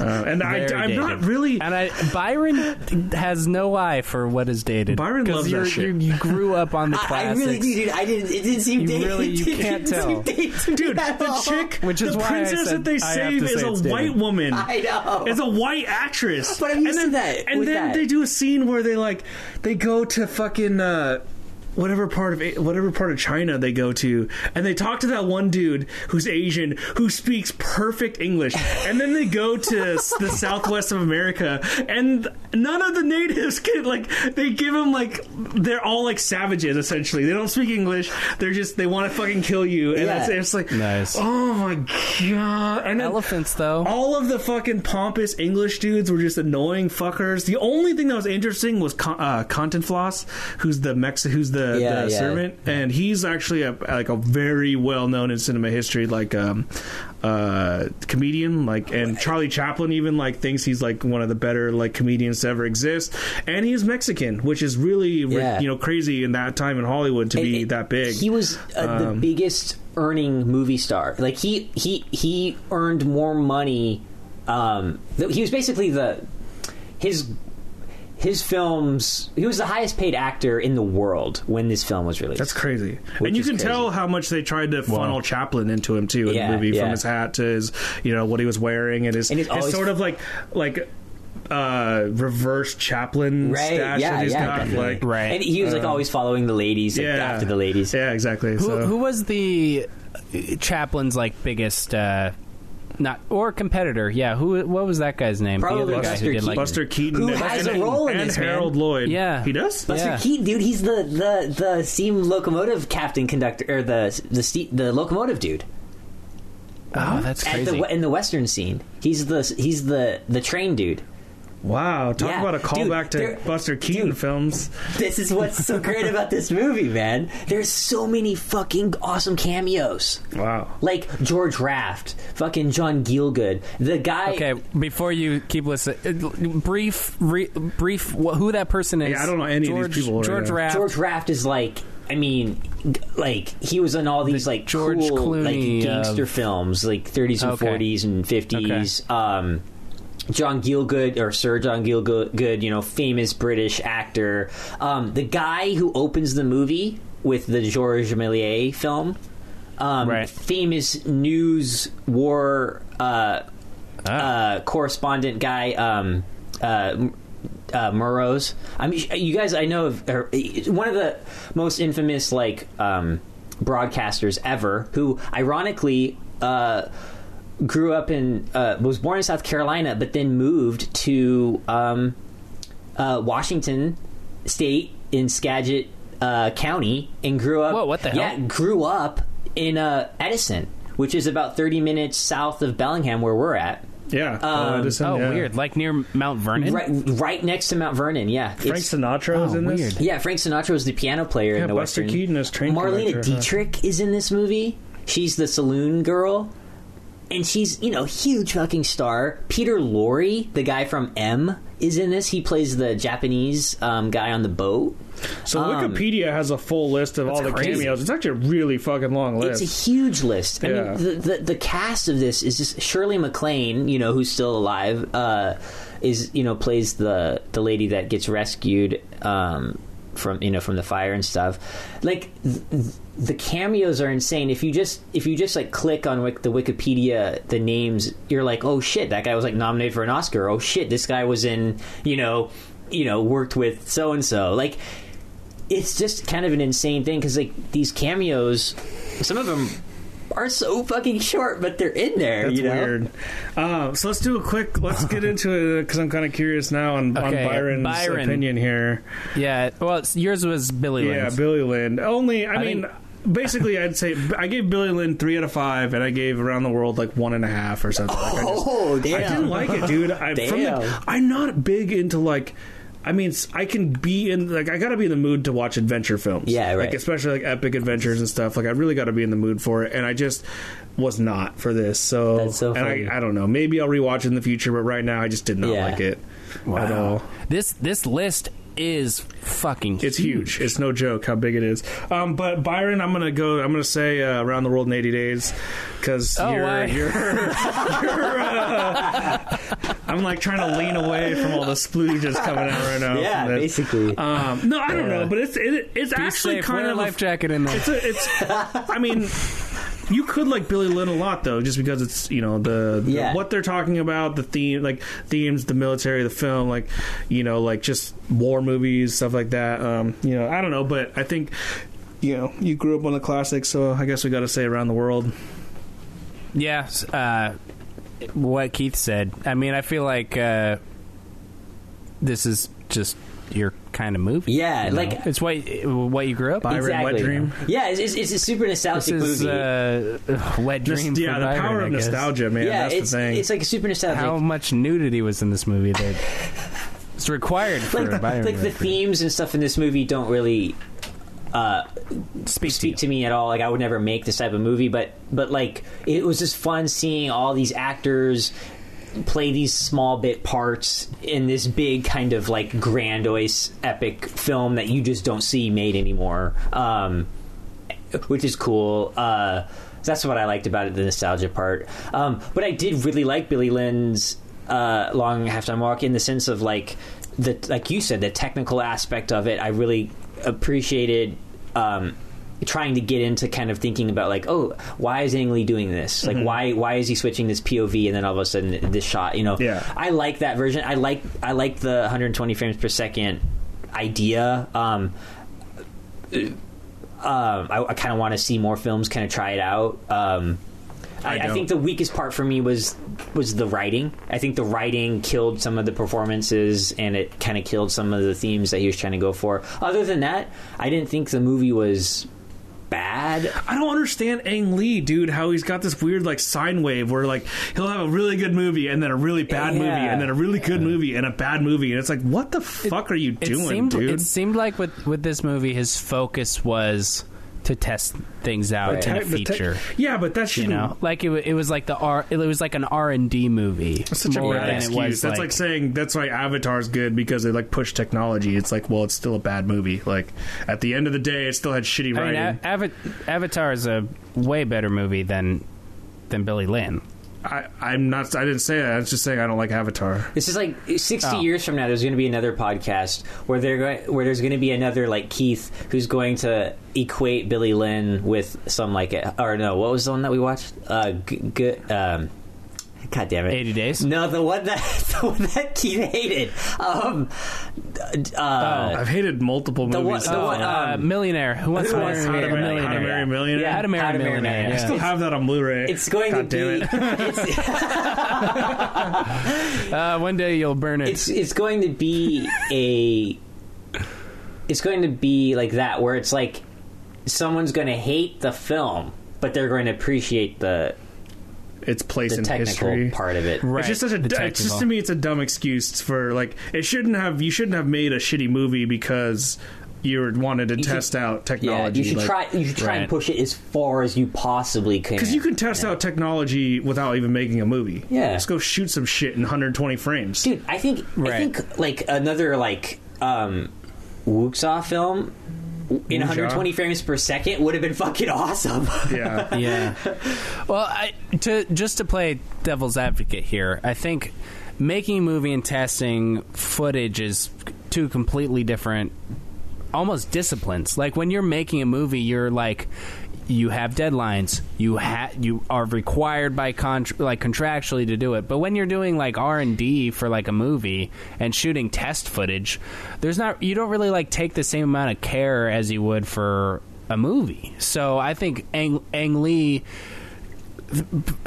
trying to focus on like what 120 frames per second means for the actor's performance, for the cinematography, for the for all of that stuff. I think it has to like be a movie, and for that guy to do something like this, I think is really great because he he could do anything he wants. Yeah, it's You true. know, he he is a he is a masterclass director. He is huge. Anyone would probably take him on for a project. I mean, obviously because Billy Lynn got made, uh, but uh, but uh, all, all I'm saying is is for him to go out and use a movie template to experiment and test this. N- technology in the way that he did i thought was really great. And it was really nice of him to give that to the community you know I think it could uh, of filmmakers. I think it could have been a better um better story though. A different story. It could have been a better like, I story. Think I think he could have like American Sniper would have been better in 120 FPS than this movie. Oh, yeah. you know what I mean? Like Yeah. if you wanted to do something that was kind of a war movie but had something to say, he could have done. And and instead of Clint Eastwood doing American Sniper, which uh, you know some of the criticism was that it seemed like you know kind of like propaganda. If Ang Lee did it, it wouldn't come off as propaganda. It would have come off more as maybe what this was trying to do. You know, Right. With like Right. you know servicemen and st- you know ab- about service and stuff. But uh, I, I I think I think I know what I, where Keith is coming from in the sense of like it like why this why this project like but also just yeah, don't. why like why this content yeah yeah Like- you know like why this story okay, if it wasn't Ang Lee, it would be. And it was like some amateur filmmaker, it would be shit on It would- entirely. yeah. because like, oh, you did the technology instead of focusing on the story. That's what that's what I'm saying. Like, exactly. you can't use that, That is- excuse for Ang Lee. That's that's bullshit. yeah it's Like- it's like Christopher Nolan in a way very true. in the sense of like he but yet he executed Dunkirk But that's what I'm well. saying. Like, he, right but at the same time like what what amateur filmmaker can can go into a studio and be like hey i want 40 million dollars and i'm going to shoot it in 120 frames per second and we're going to present it in that Yeah. like no amateur filmmaker can do that That's so not what I I'm think saying. that though. I'm not. I'm not saying Oh, that. so what, what I'm saying, saying? is that you the if it was an amateur filmmaker and they put like one of the biggest follies or one of the biggest things that amateur filmmakers have an issue with is they always they focus on the technology like what camera should i shoot this on? That doesn't fucking matter. Is your story good? And most of the time if their stories if it looks pretty but their story is bad then it's a bad movie. Like you can't and but in the case of Ang Lee, people are willing to forgive it because it's like, well, he was testing stuff out. No, that's bullshit. That's not a, that's not an excuse for that. You can't sacrifice your story because you want to test some shit out on technology. That's fucking that's, that's Ang Lee being an amateur, basically. Is what I'm saying. like, yeah no the logic is That's the funny. logic is sound there uh, That I uh, I I I agree with that. That that makes sense to me. I I think um, w- where I give Ang Lee a pass is the fact that he, he that he did it in this way. So if he and we we've seen him have a very story f- like focus, very content is king focus all throughout his entire career. And so I, I think him saying, "Hey, I'm going to focus on this stuff over here and just see if we can advance the technology." And yeah, the story isn't like as good, which which kind of sucks. And maybe the movie would be better if the story was better. I mean, it probably would be. um, but uh, I just I like that he still went out and did it. I I, re- I really don't li- like this movie at all. I I, I don't think I'm going to watch it again. But um, as far as like what he was like pushing for, I guess I can appreciate the the art of that. Right, Basically, uh, if he more. hadn't made Crouching Tiger and Life of Pi before this movie, he would have been laughed out of the room. Like he only got to make Well, this yeah, movie because of the baggage, which is okay. I get that side of it. Like okay, the baggage But- but and, he- and being able to do it. It's like it's the same idea as like Nolan being able to walk in, pull two hundred million out for an original film. Okay, yeah. If it wasn't Ang Lee, peop other people would struggle. Like if he didn't prove that something Yeah. worked with Life of Pi, it would have people would have struggled. But it's just annoying that like he got so hyper focused on the technology when the technology didn't fucking make a difference in this movie. Well, that's the thing is what I guess what I'm disappointed. But but he could have he could have just gone and made something else and made a bunch more money. I, uh, you know, what I guess I'm disappointed in is that Ang Lee it actually has like more to his name than like Christopher Nolan. But Christopher Nolan would never ever release a film like Billy Lynn. He would be he. The thing is, is with Christopher Nolan is that he knows what's important. He's not going to give something that's half-assed or a, a, a, subpar. Because I, honestly don't think Ang Lee is going to look at this film and say that he's like super proud of it. Well, I- you know I- what I mean? Yeah, Like because Yeah, Christopher Nolan's so. like standard, I think is higher. Right. So if he was to do something like get two hundred million dollar budget and do like one hundred twenty frames per second thing, he, I think what like he's saying, like I think his story would be fucking better. right. Like they're, they're not a fair comparison past talking about how they push technology in film. Yeah. Beyond that, they're not a fair comparison of filmmakers. right. Right. I think It's just different. Nolan is superior. right? But really, Ang, Ang Lee isn't.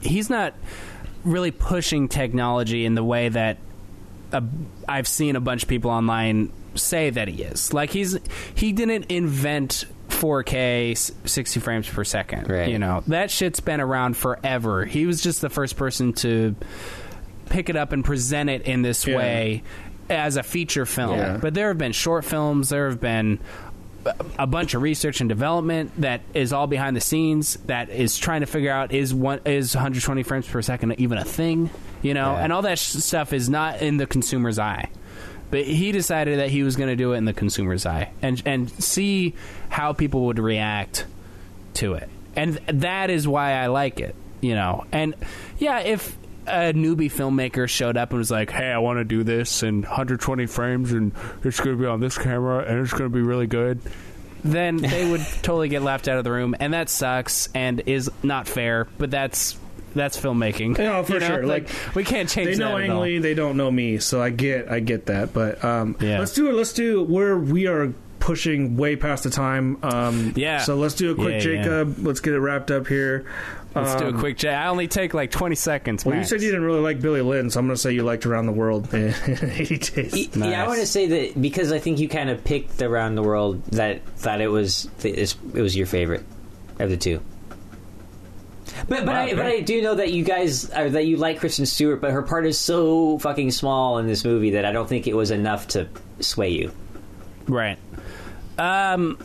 Hon- Honestly, I I uh, I already told you guys this, but I think I could just tell the listeners. I, I didn't finish um, uh, around the world because I've just been fucking destroyed this week. Like with with work, like it's been insanity. Uh, been commuting up to Seattle and putting in ten hour plus days, and I just I wasn't able to get around to doing that and prepping for the history of, of frame rates. It's just been insane. But I did watch a good solid half of it, and from that I could I think I it's fair to say that I like. Uh, around the world more and i think um, billy lynn's i was just kind of annoyed by the story the whole time it just it felt really hollow it felt like it was trying to be something that it wasn't actually delivering um, and also, I watched it in 24 frames, and then later I watched some scenes in, in 60 because we can't, can't watch it in 120.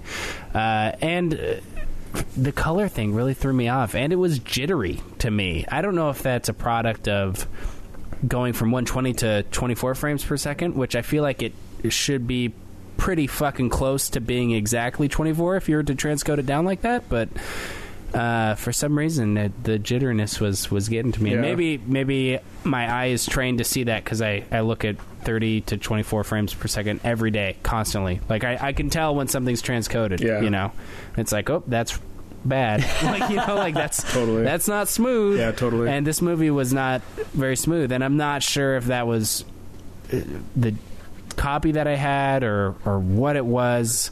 Um, but yeah, it was hard to get into just for that. You For know, sure. just because of the dipping and. Man, dipping just fucking blows, takes me out. and then the color, Yeah. the color was also bad. So watch it in 24 if you can. Is basically uh, try Yeah. to uh, Try to. yeah. or just or yeah yeah. You should watch both of these movies. though, Or just, uh, go just to find one of those five rooms and f- watch it in the full 120 FPS 3D thing. Yeah. yeah, 3D. Or if you're really into it, I guess you can watch it in 60, which will that'd be a significant difference from 24. Okay, Um, can, I- can I ask you guys one last question? real quick. Why does high frame rate work for gaming and sports, but not for movies? I mean, I think it, I think uh, That's a loaded question. I don't know. yeah. Uh, Yeah, um, that's not a quick I one. think uh, to, I think my answer, my quick answer would be that I couldn't say that it's that it's better for those because I think it's it's it's it's not like it's super new technology, but it hasn't been fully um, explored yet. So I couldn't say that it's better or not. It I is. think It is. It is actually. 60 is actually better for for gaming. It is. Um. and and for sports. Well, sports I can see it because you want to see every detail of what's going on. Like it just kind of makes sense for the style of things. For games, it's different because games already exist. Sort of like your suspension of disbelief for gaming is so much more than for movies. So like, I'm, I don't know. There's something just about smooth games that just. I don't know. When you play a game in 60 versus 30, you notice a difference, and it is just it just Yeah, works. yeah. I wonder if it's like a first person shooter thing, you know, where you, like your Call of Duties. Uh, if you because like when we're watching Billy Lynn, we're distracted by all the things that are moving in the background.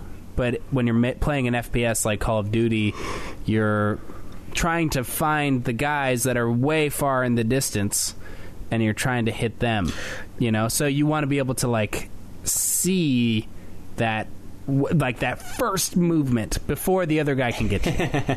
Yeah, there's also something about motion blur and how motion blur can kind of be nauseating in gaming too, like when you're spinning Yeah. around, uh, looking around in a world or whatever. But uh, I don't know. There, It's when you play verse 30 versus 60, you do notice a difference, and you notice that it's just a lot smoother. It just I, I don't know. It's just something. It's probably has to do with animation and rendering and stuff like that too. You know, I Right. wonder if an animated movie might flow better in in 60. I don't know. That'd be kind of cool. yeah. That's why I think Avatar might be okay and But also that High one's being rate. shot for the purposes of 3D too. Like like I said, high frame rate also Right. really helps 3D a lot. Um, but that's a another long leg of this discussion that I think we can have if we talk about 3D um, specifically. Legs. Yeah. Uh, Yeah. So if you have any fa- uh, and legs. if you have any questions, topic suggestions, opinions, or if you have any fact fact corrections, send an email to btbfilmspodcast at gmail.com. We're always trying to learn new things. We'd love to hear from you. You know, we'll also talk about those on the show. So if you, you know, if you do send stuff stuff in, uh, we'll talk about it. Uh, you can also visit our Facebook page to comment on or discuss this week's episode or any past episodes, uh, all of which can be found on iTunes, Stitcher, and SoundCloud. If you like the show, please rate it on iTunes because it helps others find us. Um, our intro and outro music was composed by Curtis Skinner, who can be found at skinnyproducing.com. From the ashes of Todd AO comes a new company built to replace IMAX. Skinny, skinny IO, AO, Skinny AO. Jesus Christ. 70 Oh, millimeter, God. 42 Uh. channels of sound, 800 frames per second. Um, Skinny AO, coming 2042. so, That could be a Nelly song. so one thing we want to start doing too is reading uh, listener weekend recommends on the show. This week we just don't have enough time, so we can double up um, next week um, or cover his next week uh, as well. Whatever, however that will work out. But we You- will you we'll, don't we'll just- cover it. you just you don't just want to do it now? Well, I don't have it pulled up and like, dude, we're we're like pushing time and All I right, gotta right. go. We'll do it next week. Um, and next week, so you got to help me out with this. So next week we're covering. We're gonna have another guest on, um, Mr. David Miller. Dave Miller. uh, Um, he is a filmmaker uh, who I met in Arizona. Okay, Um, he is a director and an editor, fantastic. um, and he is awesome. and um, the films, I forgot to write them down, so I'm trying to pull them up. It is Killer Clowns from Outer Space and Tremors. Yeah. we're going to be talking about B movies. Killer, killer cult movies With- slash B movies. Um, So Killer Clowns from Outer Space, both with K's, and then Tremors. Actually, I actually haven't seen Tremors in a while, so that'll be interesting. I've never seen Um, Tremors. I've never some seen Kevin I, Bacon. seen Yeah, either I've one. never Kevin Bacon Tremors action. It's really interesting. Yeah, Uh, interesting movie. Um, so yeah, make sure you uh, watch those films to be a part of the discussion. Thanks for listening. Thanks, guys. bye. Bye.